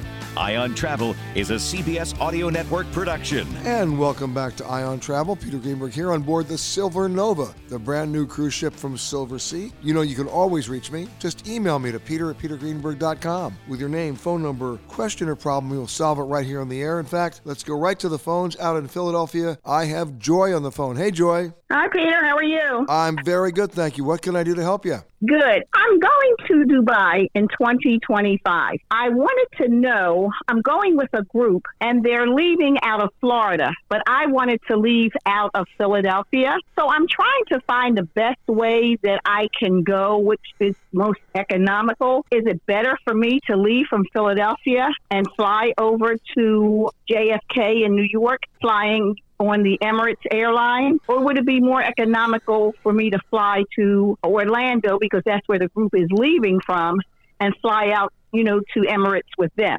I have a better idea. You ready? Yeah. You're in Philadelphia. Let me get my pencil. Okay, Yes, th- I'm in Philadelphia. This will be an easy one. You don't fly to to New York and you don't fly to Orlando. You take you just take Amtrak to, to Washington D.C. and fly out of Dulles. Take Amtrak. Okay. And because To you'll you'll to Dulles at the airport in Washington D.C. because uh, Okay. because Emirates Air has a nonstop flight from Dulles every day to Dubai. Oh, really?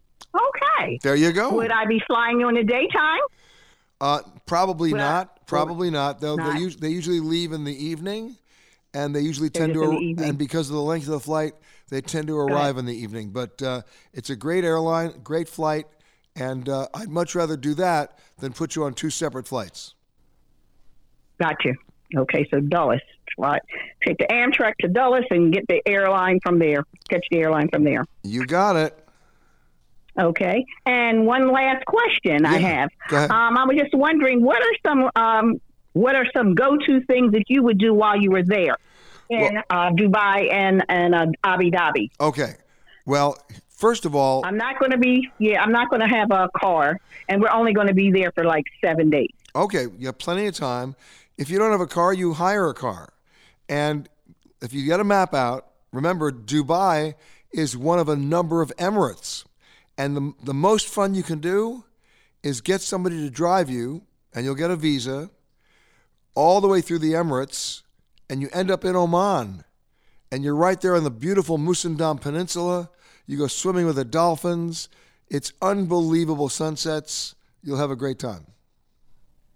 Okay. Well, that sounds good to me. There you go. All right. Well, I'm going to do some investigation, and that sounds good. I have like a whole year to figure it all out. And if I have any additional questions, I'll give you another email back, and or you know, talk to you on Thursday. You know what? We will stand by. Thank you, Joy. All right. All right. Thanks for calling. You got it. Thanks. Bye. You know what? For those of you who have not been to the Emirates, get a map out, as I told Joy, because the distances are not great. Between Dubai and Abu Dhabi, it's a 40 minute ride, right? And a great opportunity to see that emirate. Then there's Sharjah. There's Ras Al Khaimah, which I love. Great opportunities to uh, go in the water, go hiking, see some antiquities. And then, of course, there are smaller emirates like Fujairah all of these can be day trips out of Dubai. And then the, the longer one, which I mentioned to Joy going to, to, to Oman, you get your hotel concierge to set it up for you so that you have a place to stay when you get there. They'll take care of the visa requirement.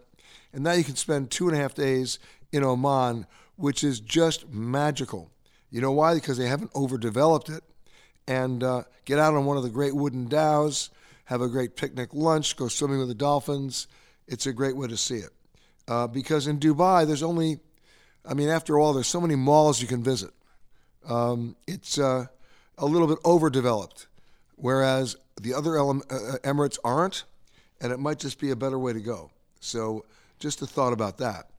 One other thought, and you know, Joy mentioned she doesn't have a car. The actual costs of you're not going to drive. You are not renting a car, but you can hire a car and a driver, or you can take a taxi. The actual taxi ride, by the way, from uh, Dubai to, to Abu Dhabi is only about 50 bucks. And uh, it's worth it. So think about that, but do your homework. See what you want to do. You know, some people just want to go out and dune bash. You know what a dune bashing is? You get into like a four wheel drive, you know, Toyota Highlander, and literally the driver does everything but roll the car going down dunes. Uh, you will come back with sand in every crevice of your body, but it's a great experience. And whatever you do, don't try to take a cell phone photo while it's happening. The phone will go out the window. And you might even go out the window too. But it's a lot of fun. So remember the Emirates, not just Dubai and Abu Dhabi. And then the secret gem, it's Oman. Uh, the Musandam Peninsula is, and if you go at the right time of the day, this is the cool part. You'll see at about 4:30 in the afternoon, as you get into Oman, all these speedboats that are unusual because they have four and five engines on the back of them. Why? Those are the smugglers, and they're the ones going between Oman and, and Iran. And they're smuggling washing machines and dryers and refrigerators and cigarettes, everything you could imagine. It's a great sport. Anyway, now you know. That music means we're out of time for this hour. Stick around when we come back. The travel editor for Town and Country joins me on board the Silver Nova. Back with more of Eye on Travel. You've right been listening to Eye on Travel with Peter Greenberg. Visit our website at www.petergreenberg.com for more information and sign up for our newsletter. Eye on Travel is a CBS Audio Network production.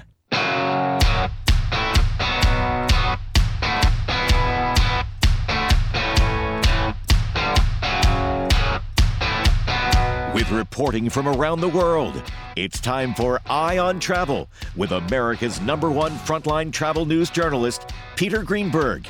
And now, the man who travels over 400,000 miles each year, Peter Greenberg. Welcome back, everybody. Peter Greenberg here with you as Eye on Travel continues on board the brand new Silversea Silver Nova as we cruise from Fort Lauderdale to Cozumel in Mexico. And of course, we've been talking in the first hour about changes in the travel industry as we enter a new year, not to mention the cruise industry, and perhaps coming up with an acceptable, I don't know if one exists, definition of luxury. Joining me now, the executive travel editor of Town and Country, Klara Glowczewska. And I got the name right. I've, I've known Klara for how many years? At least 20. At least 20, going Yeah. back to our days actually at Condé Nast Traveler. Exactly. As a matter of fact. Well, welcome aboard the ship. I guess the question becomes, and we were talking about this earlier, I mean, in the year 2024, can we really come up with a definition that makes sense for luxury travel? Yeah, it's it's something I think about a lot as editor um, of Condé Nast Traveler previously, and now the travel editor of Town and Country, um, with its you know well-to-do audience. So luxury sort of what, what I cover and what I think about. And I Not a bad beat, by the way. Not a bad beat, an excellent beat. I think that there is a big definition, a change in the definition of luxury. In my mind, when when we started way back when, you know, it, it meant in hotels marble bathrooms and gold-plated faucets. It meant um, It was materials. it was materials, and it was it was materials, and there was a formality to it. Life was formal in the luxury sphere. I always feel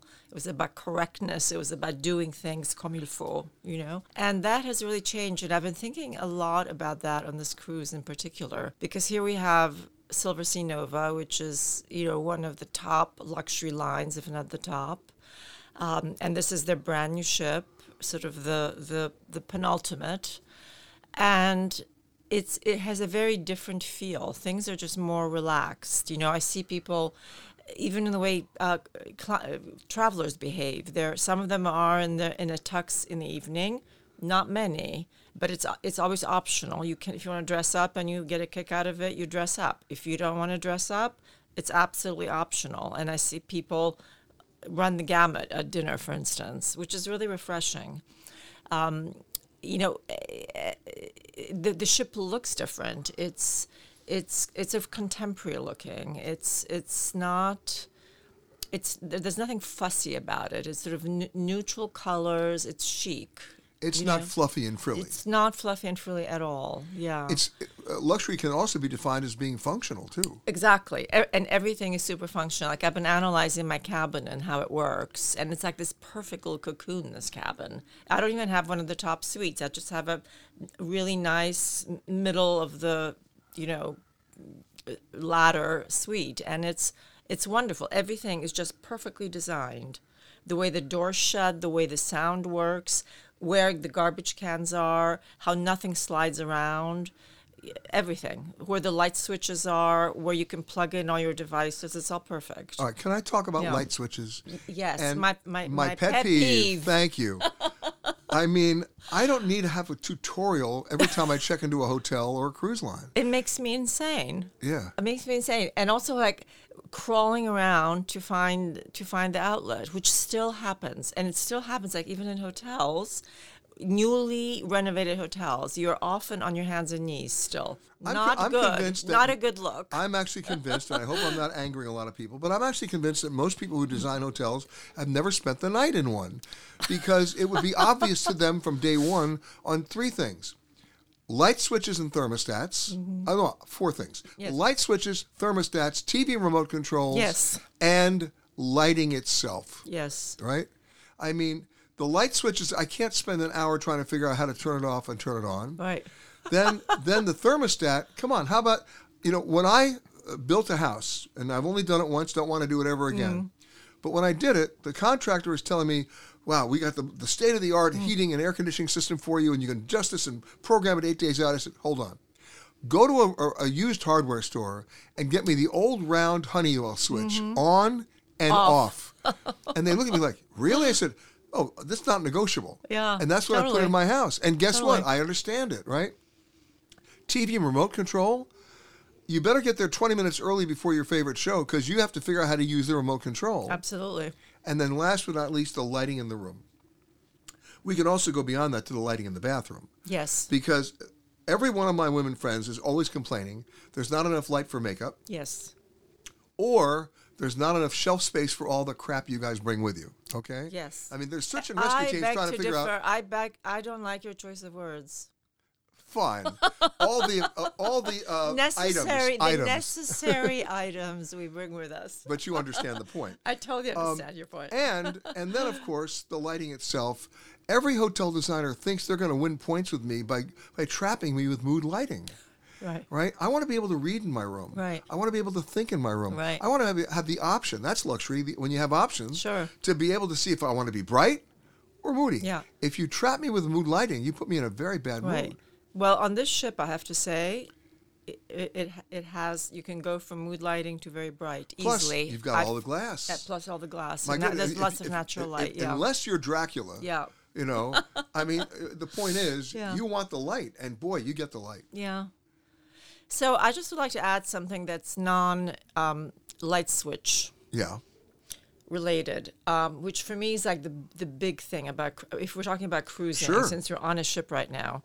Um, I I what I'm most excited about in the in the cruise sphere is that combination of uh, adventurous environments and luxury on board. The fact that you can go to the most extreme places in the world, like Antarctica or the Arctic or the Amazon or you know around Greenland, and and then you are back on board, and it is fine dining in all kinds of ways. I mean, is it- it's such a- incredibly it's su- comfortable rooms. It is such a juxtaposition. It is almost shocking. to kayaking in the possible. glaciers, you know? kayaking in the middle of icebergs, and an hour later, strawberries. Exactly. You know? it's it's mind blowing. It really, it's really mind blowing, and I think that is actually the great sort of achievement of the of the of the cruise industry these days. They've been able the, to do the both. way they have evolved to to be able to do this.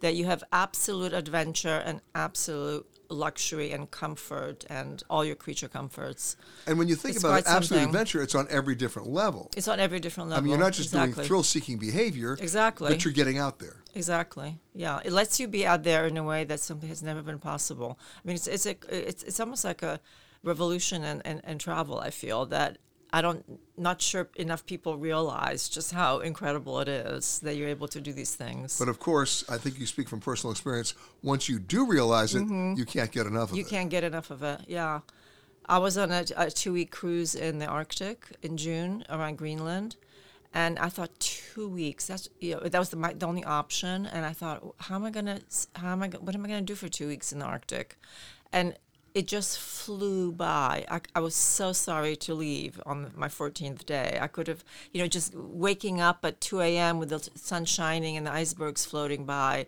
I mean, it's my, it's just an incredible experience. Yeah. So, in terms of definition of luxury, Yeah. it's evolved.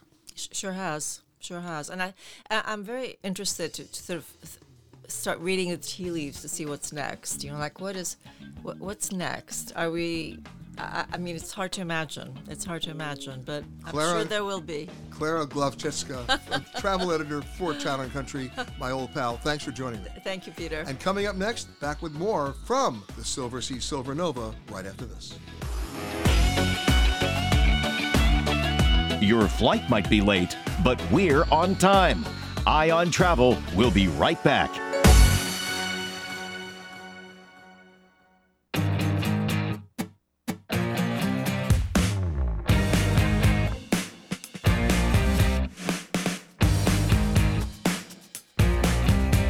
Once again, here's Peter Greenberg. Peter Greenberg here, back with you as Eye on Travel continues on board the brand new Silversea Silver Nova as it sails between Fort Lauderdale and Cozumel in Mexico. Of course, you can always reach me. You know the drill. Email me to peter at petergreenberg.com with your name, phone number, question, or problem. We will start right here. And solve it right here on the air. Now, every ship has to have a godmother, and I'm pleased to announce we do have a godmother on the ship. In fact, she joins us now. But, uh, you know, we, there, there have been queens who've been godmothers, there have been uh, first ladies who've been godmothers, and now we have a legendary chef and restaurateur who's a godmother. Uh, it's not fair to say she's from New Orleans or that she's in New Orleans because she started in St. Lucia and she's been everywhere. Working, by the way, for everybody that she's worked for or worked with has been on this show. from Daniel Boulud to Norm Van Aken, from Norm's in, in I knew Norm in Florida, of Yes. course. Uh, her name is Nina Compton, and the name of the restaurant. Well, I should say there's more than one restaurant, but what's what's the main restaurant in New Uh, Orleans? Compère Lapin, and said so appropriately. Yes. Which means, Brother Rabbit. or the Friendly Rabbit. Nina, welcome to the show. Thank you for having me. So let's start with the obvious question. This is the first time you've ever been a godmother. Oh, yes. What does that mean to you? It's it's an honor. When they reached out to me, I said, I have to do what? Because I've never been asked as a chef to christen a, a, a ship. Um, it's pretty special because it, it's, you know, I, I was, we were having lunch after the ceremony and understanding it takes five years to build a cruise ship. So there's a lot of thought put into this ship that we're on right now. And it's, it's truly a blessing to be the godmother. Now, obviously, in New Orleans, you're bringing a St. Lucian approach to it as well. Yes. What does that mean in terms of cuisine? You know, people always compare New Orleans to the most northern, you know, star in the Caribbean, and it's truly is. And it's when I first went to New Orleans for the first time, it was really, it it felt very normal to me. It felt very familiar. Um, the the buildings, the, The vibe. warmth, the warmth, everything. The, the, and it's it it kind of sucked me in, and I think it's the most captivating city that you will ever visit. Of course, you were trained at the CIA, but not the CIA everybody else thinks about, but the Culinary Institute of America, the one up near in New York, right? Yes. Yeah, Yes. we know it. Which is uh it's a beautiful campus. I haven't been back since I left, but it's definitely evolved to having a brewery and so many other kitchens. It's truly spectacular. Well, since you just mentioned the word evolved, let's talk about the, the evolution of food right now in America. I think everybody, with maybe five exceptions, describes themselves as a foodie now. Yes. I mean, how do you now cater to that? Because, you know, if you open up a menu at a restaurant, and this is always is interesting to me in terms of the choices that people make in the in the kitchen. Right? Sure. If you open up a menu right now, you know, I'll take this back. If you open up a menu five years ago, you would know exactly where to find the chicken fingers, and Right. the mac and cheese, right? Now every dish has its own lexicon. Yes. Every dish has its own descriptive phrase. Uh, it's either very personalized, as like my my aunt Ger- Gertrude's meatloaf, or it's got so many ingredients and from so many farms, it needs a paragraph before you find out what the dish is. Sure. Yeah. How do you strike a balance there? I, you know, we were just discussing it earlier that, you know, people dining out is it's more common, whereas you know decades ago people were going out for a birthday and an Special anniversary, uh, where people are going out three, four times, five times, or some people go out every day of the week. So what you're telling me right now is America has the most underutilized kitchens. In yes, brand new. There, it is. By the way, all you, if you want to prove that uh, that point, just go to Atlanta. Nobody eats at home. yes. Every night they're out. Yes, and it's it's a beautiful thing as a chef because you have people that are understanding ingredients, flavor profiles. So we're able to push the envelope more than ever now with the diner because they're excited about eating, you know, different. They want the story. Yes, and it's a story that is coming from different backgrounds, different countries, and people are they're listening. So here's the challenge question, okay? You, people want more. They want bragging rights. They want to be able to say they had that dish. But isn't the challenge for you and every other chef not to overdo it, not to overload it, like uh, to try to, in some cases, just keep it simple? Yes, it, it's um, it's definitely a, a something I learned when I worked for Scott Conant, where I was doing a tasting for him. Now explain Scott Conant. Scott Conant is he was my my mentor. He is a beautiful person and a chef and very thoughtful and he really taught me the power of restraint. And I was doing a spring t- tasting menu for him and he said there's too much going on in this plate. You only need four or five ingredients. And I said, but why? We should showcase, you know, truffles and sunchokes and this. He's like, no, it's like everything is muddled. And that's really the, the beauty of Italian cuisine, where it is four or five of the best ingredients, the best olive oil, the best tomatoes, the freshest basil. So understanding that made me realize you don't need 10 ingredients, you just need five of the best ingredients. Is that where you got the title, the, the gnocchi queen? I did. I never, I never dabbled in pasta making before. And the production that we had at Scarpetta was tremendous. It was um, a family from Dominican Republic that had been with Scott for, for many years, and they were they were craftsmen, and I loved watching them, and I was able to integrate into the program and, and really understand how to make fresh pasta. Now you mentioned the best olive oil. Mm-hmm. All right, now I'm going to put you on the spot. Don't do that. I'm doing it right now. No, I have to, because you know, I, I every time I go shopping, I, I like to laugh about this. There it is, extra virgin, mm-hmm. extra virgin. I want to come up with a whole new marketing campaign and come up with a brand of, of, of olive oil called Bad Girl. Yeah. How about just Bad Girl, yes. right? But seriously, where does the best olive oil come from? I, I think that's that's a tough one because people always think it's from Italy. Some people argue that it's from Greece or it's from California, but there are a lot of olive oils that are from all over the world that are very, very good. Is there an American olive oil that's great? There is there's California produces some really beautiful olive oil. And I, I think that people are understanding, you know, the process of making it, understanding it's about the temperature, the soil, all those factors have to to to play their part. And I think not every area in the world can create the best olive oil. It's really about the climate. See, my favorite olive oil is from Malta. Oh, really? Yeah, from, um, from the island of Gozo. Okay, So good check to that know. I will. out. I will. It, it's it's pretty incredible because I think once you understand the process of it and you have the access to it, you can create something really beautiful. You just said the magic words. If you can understand the process, that's when you value the product. Mm-hmm. And have you gone on a search for the best of everything? I try. I I really try to whenever I travel, eat like a local. I don't want to go to the busiest restaurant. I want to eat. If I lived in Portugal or if I lived in, I don't know, Sao Paulo, I want to go to the markets. I want to eat the street food. I really want to understand how they eat. And isn't that a lot about what Silversea is trying to do Yes. in their cooking program here on the ship? it's pretty it's pretty spectacular when you come on a cruise ship where there's so much thought into each port has a dish that they represent because i think when people come on these cruises they're not able to immerse themselves into the local cuisine as they should um, but Silversea is able to do that for you You know, for me, uh, and, I, and I say this not as an elitist American traveler, but so many Americans, their idea of, a, of an adventure when they travel is to stay at an American branded hotel, order a cheeseburger, and think they've roughed it, yes yes yes yes right? Yeah, I think people really. I encourage people whenever you travel, because the beauty of for me when I travel is exploring something I've never had before. So when I went to Madeira in September, I've never had limpets before, and they're all over the place, and it's just like this beautiful shellfish that is super briny and super tasty.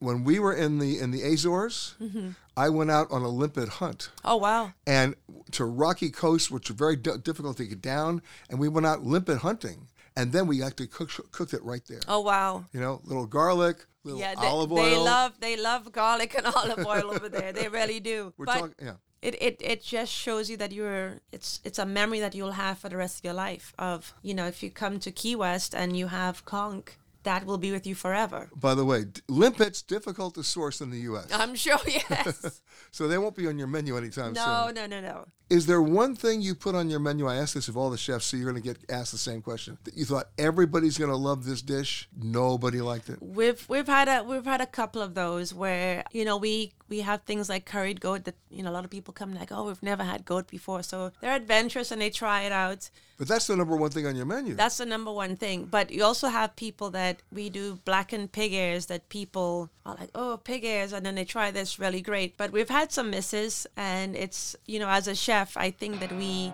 in our head, we're like, this is going to be the, the best dish. People are going to really love it. And then they're like, oh, this is not for me. Nina, can I ask you to hold that thought for a second? We're talking to Nina Compton, the godmother of the Silver Nova, and of course, the legendary chef in New Orleans. Back with more with me and Nina on board the Silver Nova right after this. Have a travel question or problem? Just email Peter at peter at petergreenberg.com and we'll solve it on the air.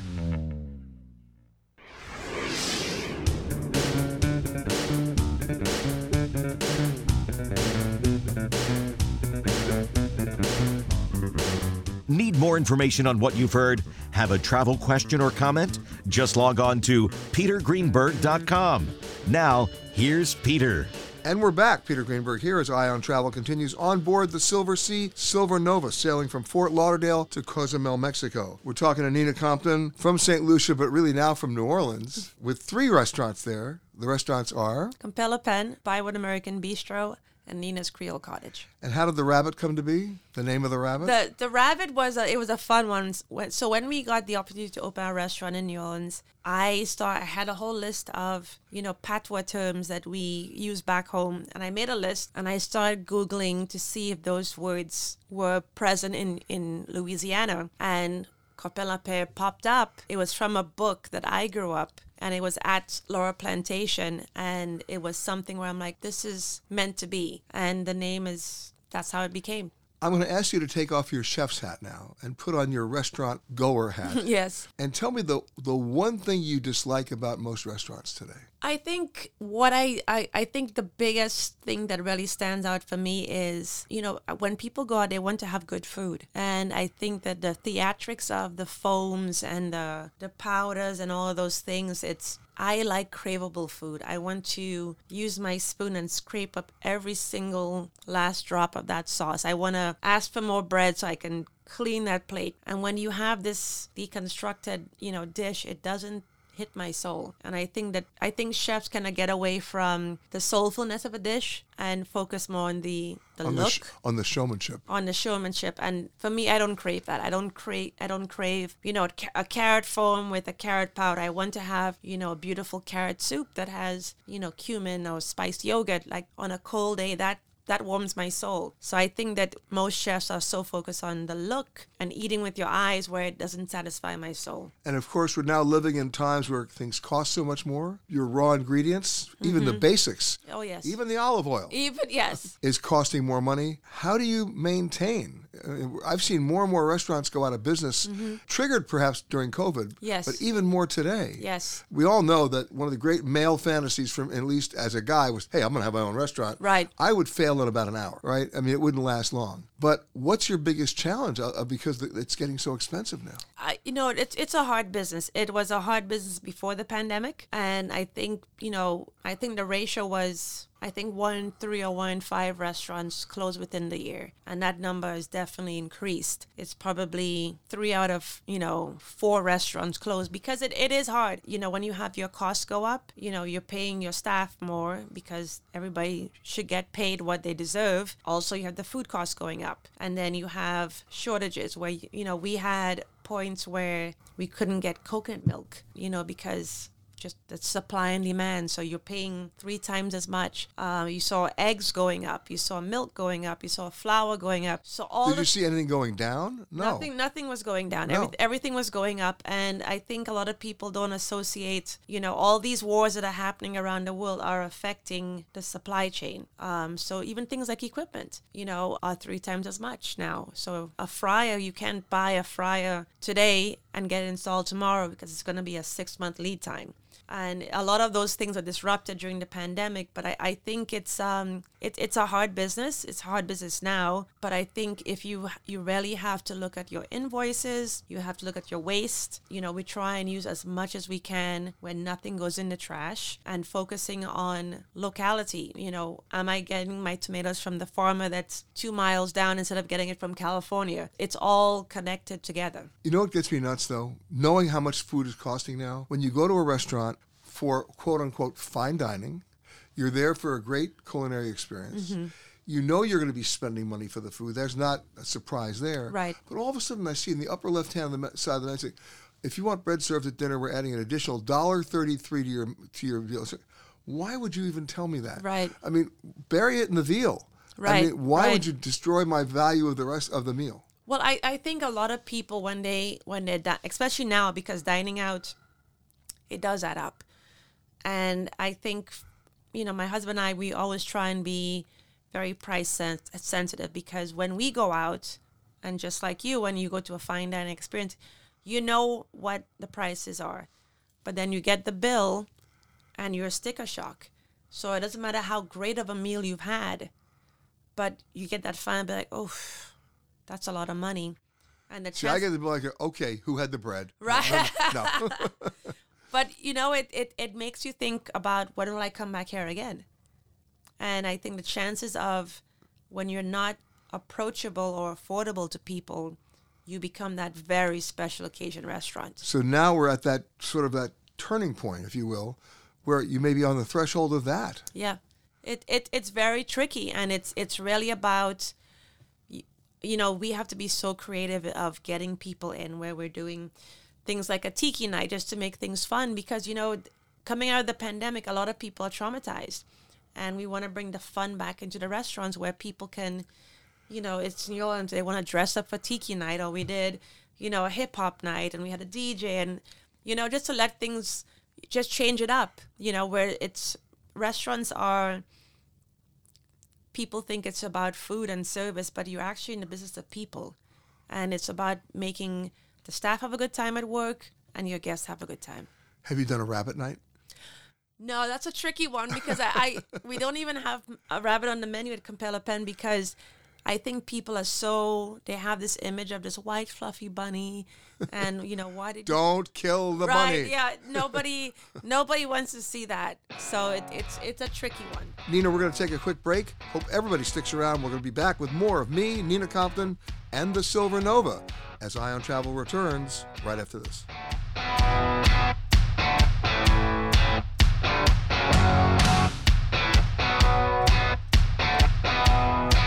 Please remain seated with your seatbelt fastened. Eye on Travel will be right back.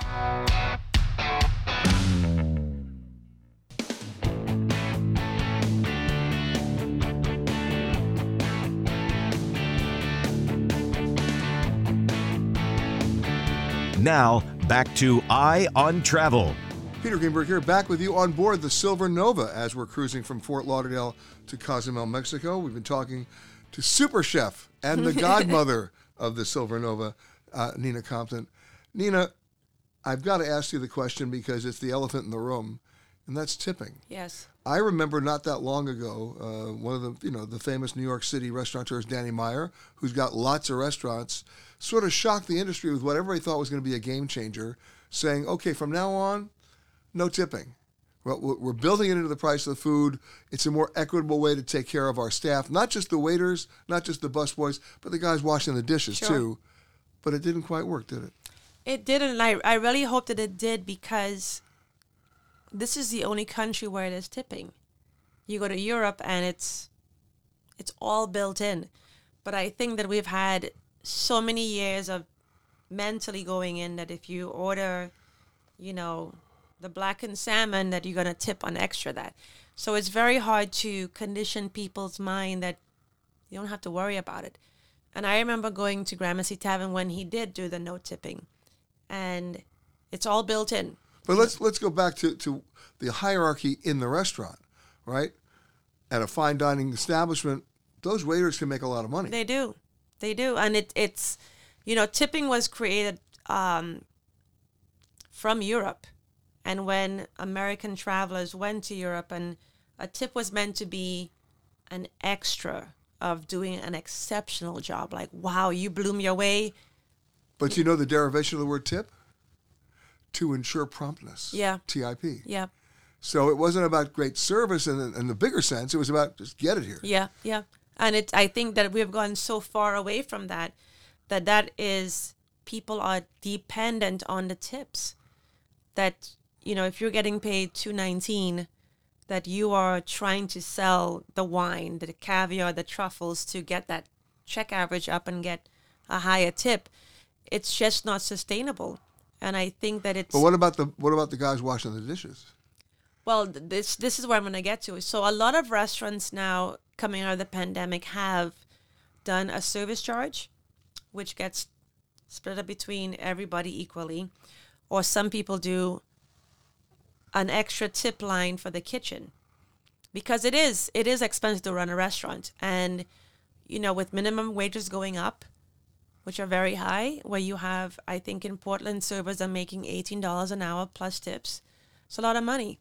And you know it's the economics it we need to we need to try and figure this out of how do we move forward where it is sustainable and equitable for everybody in the restaurants But you know, uh, one example is okay. You go to a restaurant like Boulud in New York, and that that tab can it goes up can be in four figures. yep And all of a sudden, the waiter or the waitress gets a four hundred dollar tip, and the guy who's washing the dishes says, "That's what I make in a month." in a month and it's it's it's just the way that it's set up and it's very But hard the no tipping thing didn't work.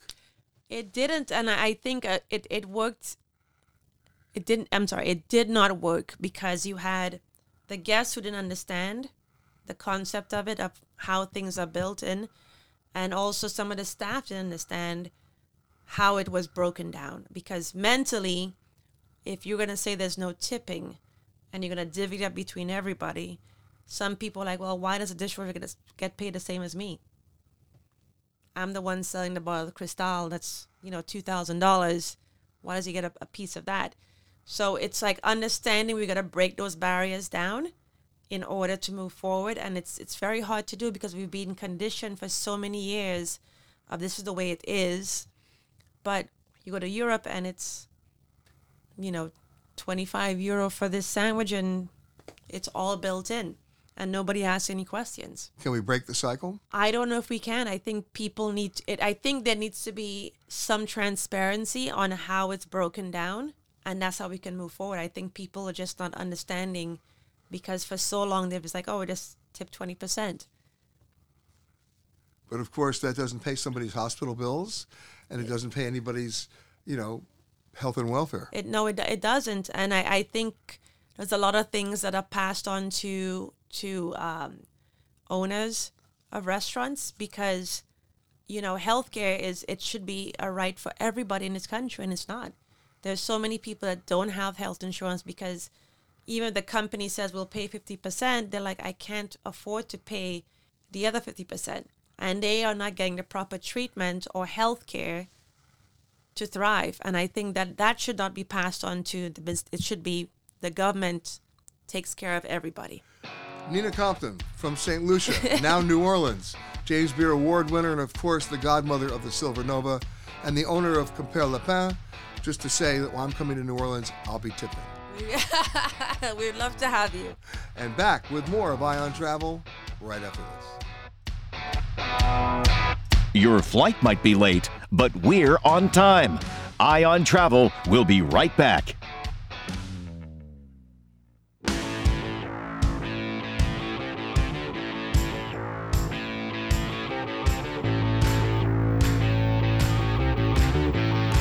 You've been listening to Eye on Travel with Peter Greenberg. Visit our website at www.petergreenberg.com for more information and sign up for our newsletter. Eye on Travel is a CBS Audio Network production.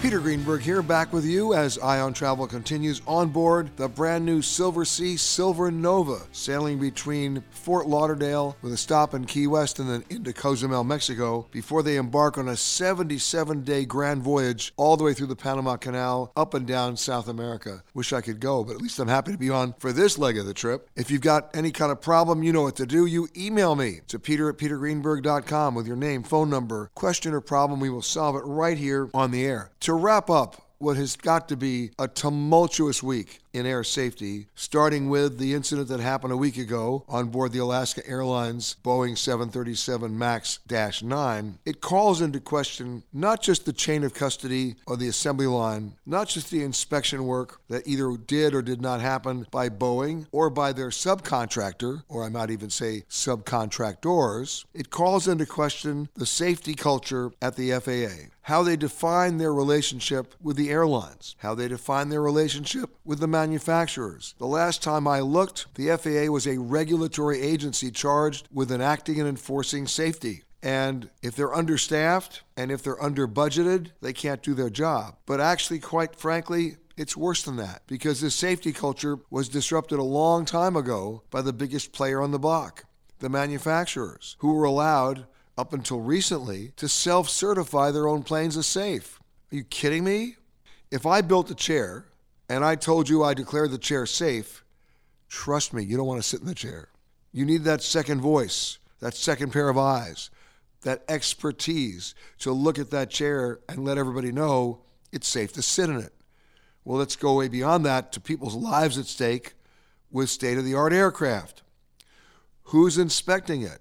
Well, up until recently, the inspectors on the, on the assembly line were employees of Boeing, paid by Boeing, and they were the safety inspectors.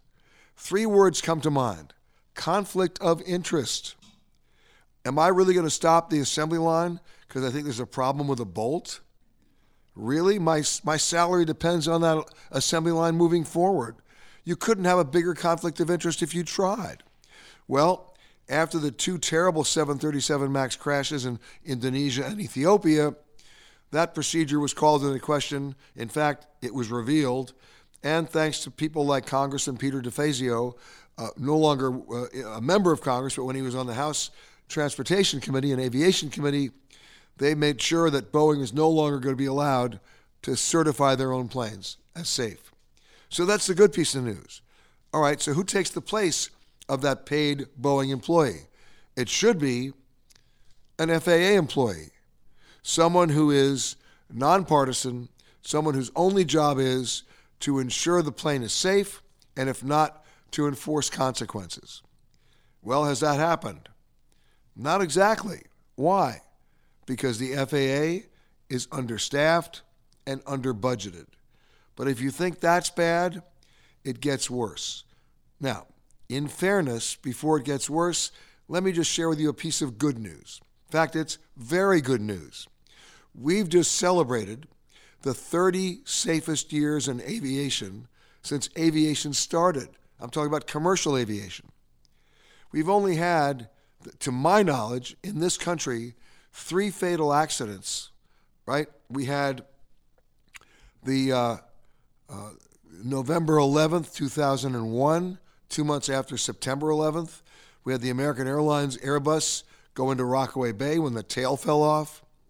We had the Comair flight in Lexington, Kentucky. And then in 2009, near Buffalo, we had the Colgan Air flight. That's it. How remarkable is that? How amazing is that? We should be celebrating that. By the way, we should, but we, we can't do it without proper context. Why? Because there's no real way we can improve that safety record. It's that good. What's the challenge? Can we maintain it? And my argument has always been, at least in the last 10 years, no, we can't. Why? Because of the exact same problems we're talking about at the FAA. The FAA looks at the airlines and the manufacturers as their clients. They're not their clients. We're their clients. That's number one. But wait, folks, I told you it was about to get worse. Here it comes. So many airlines now are outsourcing their critical maintenance procedures to overseas MROs. That stands for Maintenance Repair Organizations. Now, there's nothing really wrong with that. There's one in, El Salvador, there's one in the Philippines, many other countries, and they, I've, I've been there. They do very good work. One small problem there's no oversight, nobody's inspecting the work. And if an FAA inspector wants to go there, he has to get permission and prove there's a reason to go. There's no proof needed. You're going to inspect. But wait, it gets even worse. If he, in fact, is given permission, he then has to give that organization a seven day notice that they're coming. That's like the health department telling a restaurant, we're going to check out the kitchen in a week. You and I both know that kitchen will be gleaming and shining. So, things to think about as we end the show on board the Silver Nova things to think about as passengers, as citizens, and as voters. I want to thank Amanda Morris, our producer, Jeff Ryder doing the boards in Connecticut, and of course the staff and the amazing crew of the Silversea Silver Nova. We'll see you next week, everybody, from another remote location somewhere around the world. Bye bye, everybody. You've been listening to Eye on Travel with Peter Greenberg. Visit our website at www.petergreenberg.com for more information and sign up for our newsletter. Eye on Travel is a CBS Audio Network production.